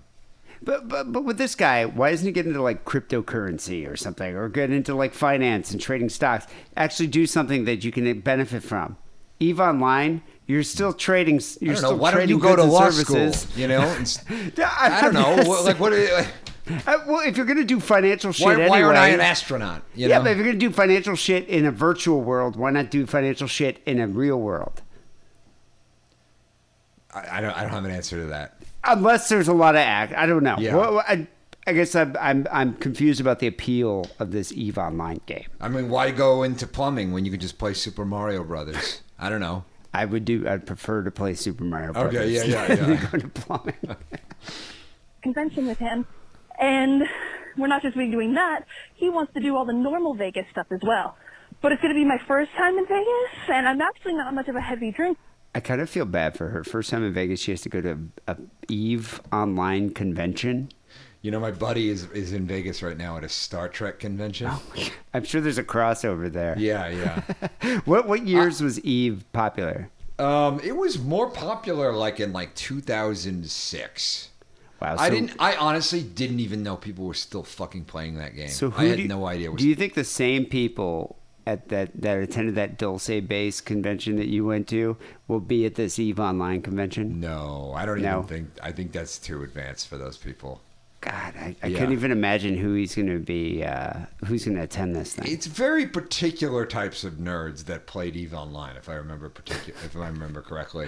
Wow. It's usually just like, you know, disgruntled IT people whose only outlet is to fucking, you know, do spice arbitrage and the, you know, the auction house. For She- you know, She should pull a full like fear and loathing. yeah. Go get some fucking like mescaline. Yeah. just old school drugs and make this fun. All right. Can you buy mushroom spores legally in Nevada? Because you can't in California. I don't think so. Okay. Oh, actually, you could probably order them online. You can't get them shipped to California because spores Oh. are illegal in fucking California. Yeah, but if you order them like Silk Road, it wouldn't matter. Yeah, I could probably do Oh, that. who knows? It's not Silk Road Yeah. anymore. It's like Alpha Market or some shit. I don't know, something like that. But my fear is, you know, since I know the audience of your podcast, considering I'm part of it, in the event that I am roofied, what should I do? All right, keep it keep it wrong. Have a good weekend, and I'll see you. Uh, talk to you guys in a couple weeks. All right. If the, in the event that you've been Okay. roofied, it's too late. Yeah, I was You've about to say there's not much you can do. Yeah, yeah, yeah. Um, uh, roofied by your dad? No, I'm pretty, Like sure, that- pretty sure that's not what you mean. Well, I'm pretty sure if she's out there, you're not going to get roofied when you're with your dad. no, you get. What is he looking at her drink the whole fucking I'm sure she's going to be hanging out with him. He's not going to let some weirdo come over and like put something in her drink or buy drinks for You, her. know, you can't watch a drink. You know. I guess You maybe watch your own Okay, drink, but if I was else's drink. if I was there with my daughter, Yeah. she's twenty, turned twenty one. We're at like the Mandalay Bay, Uh-huh. and we're drinking, and some dudes are talking to her. I'm gonna hang out and be talking to him too. You know, if unless she's Who like, says they got to go up and talk to her to put something in her fucking drink? yeah, but I'm gonna see if she starts acting like like she's roofied. I'm gonna be like, okay, we're gonna yeah, go to bed if she now. acts like she's roofie, yeah, then that's you know, yeah. You, But- but if she goes up by herself, which she certainly will, and you get roofied, and she gets roofied, yeah, you're what- pretty much fucked, literally. Yeah. Because I don't think there's much you can do. you need a buddy. Yeah. Yeah, yeah, yeah. You need a I- you know, if if you want my advice, I wouldn't go out. Being that you're 21, Yeah. I don't know what she looks like, but I'm assuming she kind of sounds hot. Um, being 21, I wouldn't go out by myself in Vegas. You need a buddy. okay. I think it's. I think that's a good idea for most girls. You know. You can. Um, this is probably what I would do, but you know, that I don't think this really translates to normal people. Um, just have an emergency syringe filled with meth, so that if you feel yourself starting to get starting to get you know Break woozy, glass. just like yeah, boom, ha, you know, just and then you're fine. You're good. It cancels it out. And yeah, yeah. Then you'll be fine. Or you maybe I don't know, pop fucking three Adderalls or something. You know, Um, that's I- what you do. If you have time, if you if you can get your wits about you, and I've, I've never been roofied. I've never actually taken. I've it done. before. You've never done ro, uh, Rohypnol? You know what? I might have done it, and I don't remember.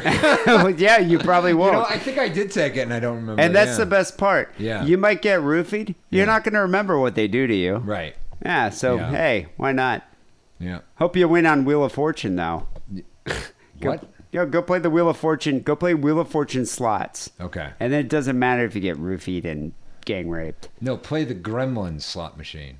What's the gra- is that a penny slot uh, uh, It's one of the slot machines that's branded with a with gremlins? Yeah, with I like the. Elvira one. Okay, So- that's all right. But yeah, the Wheel of Fortune. Wheel of Fortune slot's my favorite. because they get the female gremlin on there. Oh, the, the, the one that's like Yeah. a trans Yeah, yeah. gremlin. Yeah, Is that a male or a female gremlin? it's the female gremlin because gremlins are, um, you know, um, what do you call it? Parthenogenic, right? They they're, they're all the they They're don't have both genders. sexes? Yeah, they don't Oh, have okay. genders, but because they were given that weird serum by Christopher Lee in the movie, one of them got I don't know estrogen or Oh, something. became, oh, one of them Yeah. beca- kind of became, a became feminine. Yes. How do they reproduce? Just water, right? Water. So they Just don't actually water. have sex. They don't have sex. Gremlins don't have penises. No. Oh, okay. Yeah. it's just water. If they did, it'd be oof. Yeah. We'd be in some real trouble. Well, because think about it, they'd be like rabbits. Yeah. You know. Well, Taco Bell girl, uh, watch out for the Gremlins Yeah. in Las Vegas because they're the ones with the roofies. Mm-hmm. I'm sure if you're with your dad, you're not going to get roofied. Yeah. Um, anyway, good luck in Vegas. Hope you win. Uh, the next call, this is the moment you've been waiting for. So, a few weeks ago, we had Schlitzy called the show Yeah. and alluded to like the time he got kidnapped or something, or he was like, "Oh yeah, I've never told that story. I got kidnapped," and we're like, "What?" He just kind of Yeah. left us. It was like blue balls. Like we're like, "What? What are you talking about? You got kidnapped. We want to hear about this." So we finally called back. It's a three-part call, and pretty much tells us the tale of the kidnapping. Yeah. So let's get to it. What's up, you fucks? It's Schlitzy. Schlitzy. Um, alright, so Dee and Harrison, my bad. I fucking blue balled you guys on the whole kidnapping story. Um, Yeah, it was terrible. It's uh, super traumatic, and I'm shaking right now because I've never fucking said any of this out loud. Uh, I mean, I've like hinted to therapists and kind of talked about it. I've written about it a lot. I have a trauma log where I wrote like the whole thing out. But uh, A I should trauma have- log? I should have that. Why don't I have that? what Nobody is ever a told me. trauma log? I don't know. It's just like things that have happened to you that have been traumatic. Trauma log. Star date twenty four thirty two. God, you'd have like six notebooks Yeah. full. you guys better make me laugh about this. All right, so I'm like 17. Um, I just started doing heroin, um, and I go to Camden to cop uh, from a corner. Um, well known, the Camden was riddled with gangs This back is then. Jersey. and Yeah, it's like South Jersey. So he was 17, what years? Like That's mid 90s, late 90s? or that? No, that's North Haverbrook or something. I, I get Is it, are we mixed up. talking like late 90s? He's, or he's early like 2000s? ten years younger than me. Oh, okay. So, So I like- was ten years. It's like twelve years ago. Let's say. Okay. Yeah. Wow. Okay. uh, uh, I go to this corner that I go to all the time, and um, See, I, I hate. I, I I used to do that when I was young. I don't do that. any- Go cop straight off the street from a stranger. I don't. You know. But I back, will never do that again in my life. I don't know what years, that. what year he's talking about, Yeah. but in New York, I remember uh, this is probably like 1995. Yeah. I'd go with my friend Kessler, and there were different areas. You can go get 9X over here, Mm. Yeah. Lower East Side, and so he would he'd be like, "Yeah, I gotta go cop it. I'm feeling this today." So we'd go to like a certain area just to go Mm. Get it, and it was. I was surprised at how effortless it was. Yeah. I figured it'd be there'd be more of like a ceremony or something Right. in it, but no, it, it was very effortless. the uh, guy is a different guy. Uh, I stole a truck uh, to go down there because you don't go to Camden. Back in the day, you didn't go to Camden with your car. Um, and so I'm in this stolen truck. I uh, sit in it with my leg up on the bench seat, and uh, the guy uh, has me pull down. Well, we pull down a corner. I sit and like face him with my leg up on the seat, and he pulls the gun on me. He pulls the gun to my head, and he goes, uh, "Give me all your money, or I'm gonna fucking kill you." And I, I go, you know, I'm in withdrawal at the moment, and I don't know what came over me, but I told him to go fuck himself. As he starts to uh, look around, he pulls the, he starts cocking the gun back, and he looks down the alleyway, and he looks down the other one. I uh, kicked the gun because my leg was already up, and uh, shot I don't understand this. He had his leg up on the bench of the truck seat. Like there's a bench seat in the truck. What's he doing with his leg up like that? I don't know. I'm a little confused by that. It's but he went. But so yeah, he was like uh, Bruce Willis in Die Hard. He just kicked the gun out of his yeah. hand. Okay. All right. I went off through the windshield. I grabbed the gun with one hand. I punched him in the throat with the other. Uh, end up getting the gun out of his hand. Jesus, what? he just like disarmed. Steven Seagal he just disarmed Yeah. a gunman Yeah, on the yeah, street. yeah. All right, this story's very credible up until now. junkie, yeah, junkie vigilante disarms guy in the alley. Where were the Where were the invisible ape men? All right, Steven Okay. Seagal. Sorry, I had to drag the cigarette. Um, turned it on him and shot him twice. Um, like Jean Claude scumbag. Over I just like he just stole the gun, like kicked it out of his hand, pulled it around. Where did he learn this in like junkie train, like junkie assassin training school or something? Yeah, yeah. They, they, I think they teach it at the community center. They have somebody dr- dressed, you know, in a padded suit. He's a would- red sparrow. Mm. Okay. I drop the gun, I drop everything, I fucking stumble out of the truck, and I just start fucking running. And as I'm running, I'm like, fuck. Why don't you just drive away? Yeah, I was about to say you stole the truck already. Yeah, yeah. I think it'd be a You're little in a faster if you could drive away. But okay. I just shot uh, a fucking, you know, gang member. Like, I'm, I'm fucked. What kind of gang member? I want to know. I, I don't It's know. important to me. I need to Satan's helpers. Yeah, but like. yes. Was that the biker gang from it- is- Pee-wee's Big But is it Adventure? like a gang, like an Asian gang, a black gang, a Hispanic? Like what are we talking about? Biker gang, yeah, I was fucking wondering Latin about that. kings, fucking you know. Okay. this is not good. Like they're gonna, they, you know, this guy's gonna remember my face. Um, you know, so I, uh, Yeah, but I imagine you could probably kick the shit out of 30 gang members yeah. with your skills. A very specific set of skills. All right, so what does Yeah. Liam Neeson do Uh, next? His hands and fists are registered as deadly weapons, Deadly weapons. like Nick Cage and Con Air. I picture then he has I picture him more like the dude in Jim Kata. Do you remember that? no. It was this martial arts movie that came out late 80s that that somewhat fused gymnastics and karate. And it was Okay. called Gymkata. And the guy would do somersaults but also karate kicks. What's that Brazilian one where you're like dancing and you're Uh, also fighting? capoeira. Okay, yeah. um, run to another gang area, uh, this area that I used to cop at a lot. There was like two areas I used to cop at a lot. This just sounds like Grand Theft Auto San Andreas. and think I was doing a mission for the Yardies, and that got fucked up. I think know? that's what it really Okay, is. okay. But okay, I'm, I'm willing to suspend my disbelief and keep going. Okay. Um, I asked to see the guy who uh, I run up to the to the set and I go, I need to Show see the me your leader. I go in and I see the boss, and uh, Schlitzy's like, take me to your boss, man. wow. Do you think Yeah. he's going to do like a finishing move on the What can I do for you on this, the day of my daughter's wedding? uh, I start getting worked up at this point. Um, I, I see the boss and I tell him what happened, and I'm like, I need protection. Um, What? Wait, he's 17 years Yeah, old, yeah, yeah. by the way. Yeah. But yet Just go home! Just go home! he's part of the whole crime underworld in New York, Yeah. in New Jersey. I mean, you go home, and then that, that's a great fucking incentive to stop fucking copping heroin. Well, I want to know what know? Tony Soprano said here. Yeah, because that happened to me once, where a guy was like, you know, dealers were trying to like kill me, so then I just stopped going. I stopped doing it for a while. Jesus Christ! because I'm afraid that they're going to come after me. And uh, in retrospect, I think this guy saw the advantage of having a young white kid um, work for him. So he I don't see the advantage of that Yeah, at all. about- what's the advantage of having Schlitzy work Yeah. for you? It's like I want to have everything stolen from me. Yeah, yeah, yeah. It's like- I don't even think this guy could get a job at a Taco Bell. What's that movie, that mob movie where like the bikers are in the mafia club and then they piss off the mafia and Chazz Palminteri is like, now you can't leave.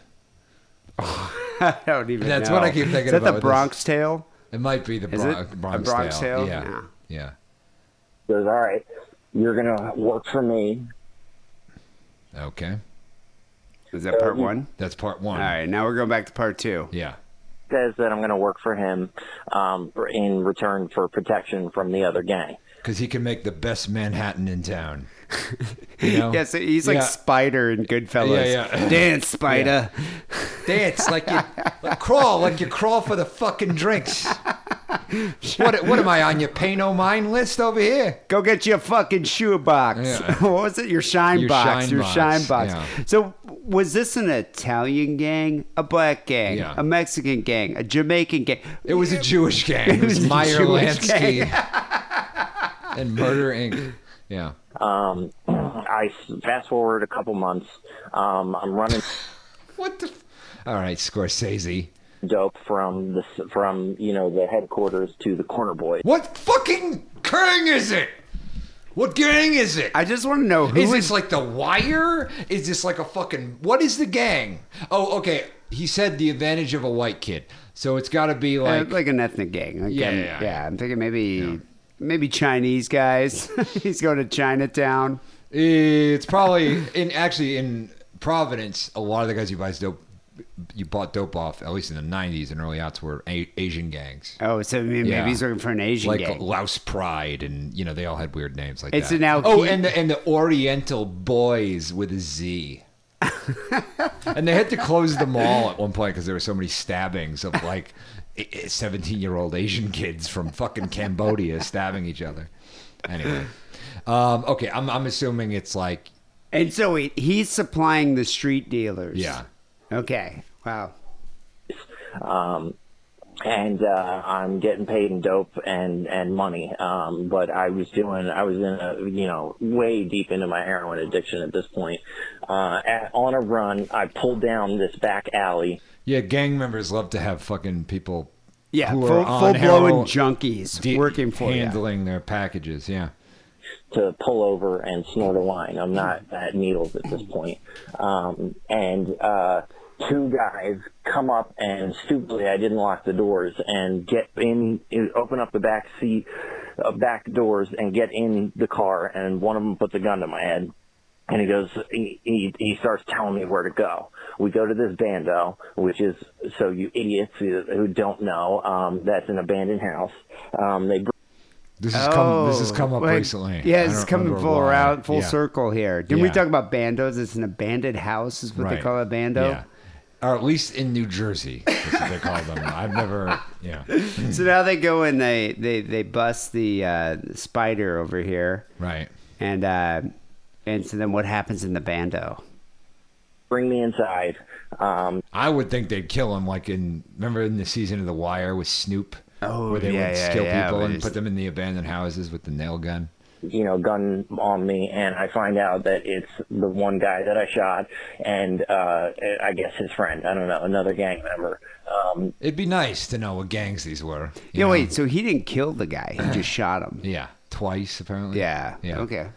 Why didn't he, when the guy got in back of him in the car and put the gun to his head, why didn't he just like reach back and like, oh, Jackie Chan fucking shit? You know, like, Yeah. Where? Yeah. Where were your kung fu skills yeah. then? Oh, okay. they make me strip. They tie me up. Uh, they hog tie me, um, and then uh, basically three days of hell uh, started from that point. Um, I think my three days of hell is just having a hog tied Schlitzy naked in your house. It's like, uh, okay, I'm in hell now. If I imagine it's not him, I can start to get turned on by this. That's what's weird. That's what's fun about this for me. So. Yeah, that that is Yeah. weird. another cigarette drag. Um, basically, the first day they just raped me and just beat me with a bat. Um, I, I Wait, they raped him with a bat? No, they raped him. okay, they raped him and then beat, him, him with, with a a bat. bat, yeah. Okay, because that, that's what ga- most gang members do. So he Yeah. crossed the gay Uh, gang. peanut butter jelly, peanut butter jelly, peanut butter jelly with a baseball bat. So he Yeah. got on the wrong side of the gay gang. Yeah, The, well, the gay gang you know, in Jersey. You go to prison. Stuff oh, okay, all you know. So this is all He broadens your horizons. Let's say He's getting you know. punked out. Yeah. And uh, the uh, Some people need prison to broaden their horizons. I don't personally, but To hey. me, it sounds like a John Waters movie. But let's keep yeah. going.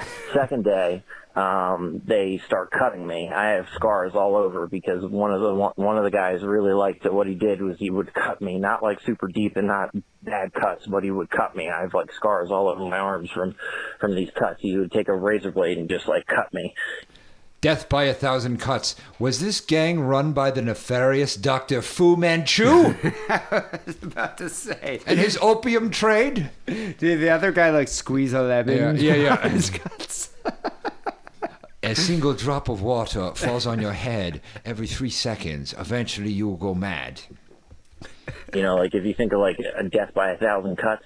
Um, Okay. They, See what it sounds like? Totally. Yeah, yeah. He just brutally raped me for like two days, six, you know, sticks things in me, fucking beat me, um, you know, cut me, burn me, uh, all these things. Um, the second day, I'm like basically losing my mind, um, and that's when the schizophrenia happened. Didn't the same thing happen to John McCain? Yes. Yeah, and look Yeah. what he did. I mean, Yeah. he became a senator, and everyone loves that guy. Yeah. Still hope for you, Schlitzy. Yeah, I know. Like my, I think I have schizoaffective disorder, which is What were they trying to do? I, Like, what were they trying to I- accomplish? it's not like vengeance. Like the Yeah. guy's just upset. I but mean, like, that- how, you know? I'm He surprised. gets tired after, like, you know? Well, I'm surprised Schlitzy didn't chew through the binds and then use his lethal weapons, Right. with his hands just to take his own vengeance. Because we've been doing this for four hours. Like, I'm ready to take a nap. Like, I, I like, you Yeah. know, I'd be like, I'd be beating on him for four hours, and I'd be like, you know what? Either kill him or let him go, guys, because I, I gotta go to fucking Carl's Jr. or some shit. What I don't You get know? is like, what are they going to get from the guy? He doesn't have any money. Yeah. I mean, I, I don't know. I guess mean, he had some dope. Take the Yeah, dope. take that. Yeah. But I Yeah. Mm. beat him up a bit. But it's like the three days of torture seems a bit excessive to Yes. from what I've learned is from a tra- traumatic event, schizophrenia happens. Um, on the I third started day, my trauma journal. uh, they tell me that they're going to kill me. Um, they uh, put clothes on me, they untie me, and they tie my hands behind my back, and they take me to the Camden waterfront, um, and they make me get down on my knees. And uh, uh, they That is probably a really not pleasant waterfront. no, the Camden waterfront. Yeah, no, Yeah. I don't imagine it's very nice. they were talking about who was going to kill me, and then like the rest of this is kind of like um, not so clear in my mind. But I took off running, um, and uh, ended up getting away. Um, basically, this whole thing was payback for me shooting that guy twice, um, and. Uh, yeah, uh, uh, I ended up uh, staying in the gang for probably another um, so I end up staying in the gang for uh, a couple more. The Yeah, this is call. part three. Oh, okay, part three. Four months, maybe a year. I don't know. Um, it's uh, it's very hazy. Um, and then uh, uh, another traumatic event happened, and uh, I had enough, and I went to my boss, and and because um, he felt that he failed me in our agreement, he let me get jumped out, and uh, I exited the gang. Yeah, I was about to say, what kind of protection was he given if you Yeah. let him get gang or like raped repeatedly for three days and Yeah. burned and cut up and all that? Yeah, no, I mean it's like it's like you've been working for this guy for protection and and dope. Yeah. Yeah, I would be like, I want a refund, buddy. Well, it's weird because it's like the you know I, I mean obviously the reason why they don't like people who are fucking doing dope to deal it is because like, and and I'm I definitely, I wasn't like this right away, but I got to the point. Like, if it's there, I'm gonna do it. I can't Well, like have it in a drawer and just like have it. You're it there. chemically dependent Yeah. on this drug. Yeah. Why wouldn't you do it? Yeah, even if I'm not, even if I don't have a habit, if it's there, it will sing to me from whatever the fuck container it's in, and, and I'll have to. Do Yeah, it. I wouldn't trust a junkie to deal no, with drugs. No, you can't. Yeah, I don't know. It's weird, but um, and then like basically just like went on a massive fucking drug binge and like blanked all of this out of my mind. Um, I hadn't I hadn't thought about any of this for probably like 12 years, and then all of a sudden when my daughter daughter's born and they put my daughter in my arms, I have mad bad flashbacks, like crazy flashbacks to this day, and like you know like I was like no none of this happened none of this happened. psychic babies. Yeah, I was about to say that's a very odd correlation. It's Yeah. like you, your daughter's born, you're holding your kid, and you're like, God, I remember when I got raped for three days by a bunch of uh, evil gang members. That means that's the second seal. The first one is Alf reboot. The second one is his daughter being born because his daughter's going to be the next Hitler. Yeah, That's why he I had all those if- visions and, and flashbacks. Do you think he trained her in junkie kung fu? Yeah. hey, I'm not doing here too good here, man. I'm gonna go lie down. I will train then- you to be an assassin. Yeah. Much like me, a junkie sparrow. Yeah. you must vomit on your opponent constantly. and then they left the uh, fentanyl, um, not the fentanyl, the spinal tap fluid unlocked um, when they rushed my wife into the emergency room because she had to have an emergency C-section. And I, uh, I, um, you know, I drank the uh, thing because I knew there was uh, fentanyl in it, and There's fentanyl and spinal tap fluid. Wow. This is a this is a high point. Stonehenge, Yeah. where the demons dwell. Sorry. His wife's Yeah. delivering or delivering their child, and he's like, you know what? I'm gonna take this opportunity to drink a bunch of spinal tap fluid and get high. Right. Okay. No, I get it. Yeah. I get it. all of this melted away. And then uh, when I got clean my first time uh, at like a hundred days, these flashbacks started happening. I was like, you know, having PTSD like a motherfucker, waking up thinking that I'm tied up, and I'm like checking myself, seeing if I'm getting cut, and all, or if I had cuts on me and all that stuff. And uh, yeah, basically that's it. Uh, I was raped and tortured for three days. Um, because of a bad decision, because of drugs. So drugs are bad, okay? All right. Okay. There you go. Kids. Yeah. God, I'm surprised. Like, I, I'm waiting to hear like Schlitzy Part Four, Schlitzy's Revenge. Right. Yeah. Uh, why, why don't you go back and go get those gang members? Yeah. You know that tortured you. I'd like to know a little more specific information about the. And if you, and if Like you call gangs? back and be like, "Oh, I can't tell because of reprisals," I, I'll go to fucking wherever the fuck you are and and and, find out. Yeah. You know, I'm kind of satisfied. I, you know, I was wondering when he was talking about the kidnapping. However, it was you- it was a good story. but the, it was very entertaining. Yeah. Hmm. But as you notice in the third call, he mentioned another traumatic event occurred that made him quit the gang. That's Did what he he? said. He goes, another traumatic event occurred. What's more traumatic? I Yeah, don't know what okay. happened. Now it's something else that, that made you quit the game. So now I'm Oh. kind of like wondering what was the the final straw here? Yeah. Like what what happened? Huh. I don't know. I wonder. I if think he blew up a, a helicopter with a rocket launcher, and then he got a four star rating, and he couldn't shake the cops. So. Did Schlitzy have like a compound bow with like a, with explosive tipped arrows? Yeah. and just went there, and just wreak revenge. That's what you should do. Schlitzy's revenge. Schlitzy's revenge. That's how it happens. Well, I find that story very believable. you have failed this city. I am the arrow. Yeah, I don't have any reason to be skeptical Hmm. I whatsoever. think everyone's failed Camden. Yeah. I don't think you could do that in Camden. He's the, he's the Camden Avenger. Yeah. yeah. That's I think that's what happened. There's nothing not to avenge in that city. Wow. Okay. Well, thank you, Schlitzy. You, Yeah. you definitely uh, answered all my questions with Yeah. a very believable story. I have no reason to doubt anything that occurred in that. I mean, I you know, I'm I'm friends with the guy. I'm not gonna, you know, I, whatever. I'm not gonna doubt things. It sounds like a lot of movies. It sounds like a bunch of stuff from a and bunch video of games. If I'm gonna say movies and video games. if I'm gonna be objective, yeah. um, but I'm not. I'm gonna be subjective, and I'm gonna be a supportive uh, friend. so he joined the triads. Yeah. And uh, he's like, Yeah. "What is your style?" Yeah. Junkie foo. and they sent they sent a cop from from China, you know, over to find him, and he teamed up with Chris Tucker.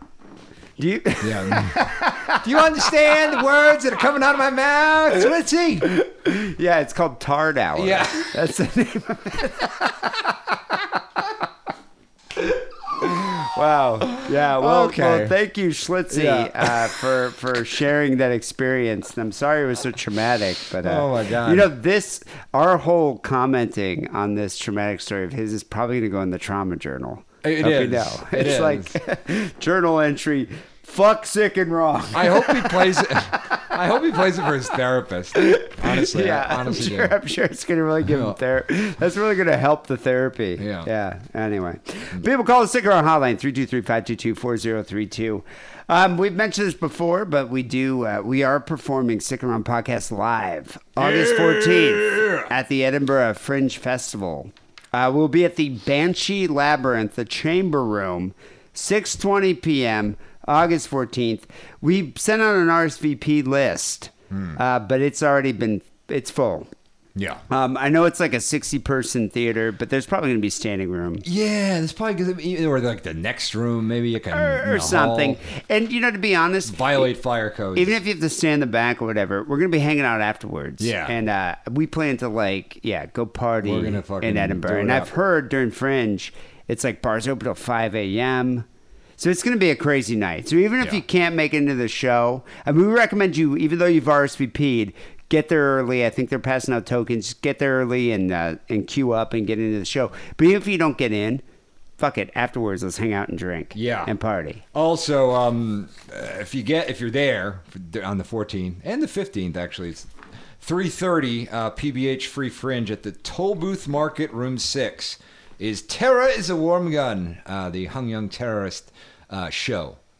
Oh yeah, Yeah. Well, she's like kind of chronicle. She's chronicling her hoe adventures, right? Yes. Yeah. Uh, this should be great. Yeah, that's about 45 minutes. I recommend uh, checking that out first for you, and then before you come see us. And she might actually be hanging She out with be there. us Yeah, she later be that there. night. So Yeah. that should be interesting to meet her too. Anyway, it's going to be a good time. August 14th, Edinburgh Fringe Festival. We're also planning on hanging out in London as well. Probably not going to be doing a live show there, but we'll be doing a fan meetup and just drinking and hanging Yeah. out. That'll probably be Friday, August 17th. This week, I'm going to make a, uh, a, a Facebook event for that. Right. So uh, just so you know. But anyway, look forward to uh, hanging out with everybody in uh, Scotland. Best way to support the show is by becoming a Sick and Wrong patron. Go to our uh, awesome new website, sickandwrongpodcast.com, and uh, click support. It'll take you over to patreon.com uh, slash sick and wrong. And there you can sign up. You get 30 or 40 minutes of bonus content every week. In fact, I'm going to be posting the entire interview we did with Robert Guffey because I had to shorten it up a little bit for the show. But I'll post that there. Uh, we have outtakes. Uh, you can hear Harrison's story about uh, about masturbating to Ryan Keely. Yeah. Unfortunately, it did not go well for him. No. Um, I didn't you get to know. I didn't know it was her. But that, but those are the type of outtakes. That's the content that doesn't make the regular show. Yeah. But we have it for the patrons. Yeah. Patreon.com slash sick and wrong. We appreciate you supporting the show. Um, and uh, also, people who have uh, signed up for the, the $10, $20 level will be sending out t shirts very soon. The Sick and Wrong Patreon Quado tees. Uh, finally, here, and Song of the Week. We're going to dedicate this one to Robert Guffey and his book, Chameleo. Hmm. It's uh, Chameleon by the uh, Aussie punk band The Saints. Damn good band, Yeah. actually. I forgot about those Yeah, guys. good stuff. Are they even still around? How come they don't tour? I don't know. Yeah. Then another good song, song about them messing with the kid. That's another one. That's it. That's it. Yeah, Yeah, that is a really good one. yeah. Um, so anyway, we're gonna end the show here with Chameleon by the Saints. Uh, thanks for listening, people. We'll be back with episode 647 next week. Until then, take it easy.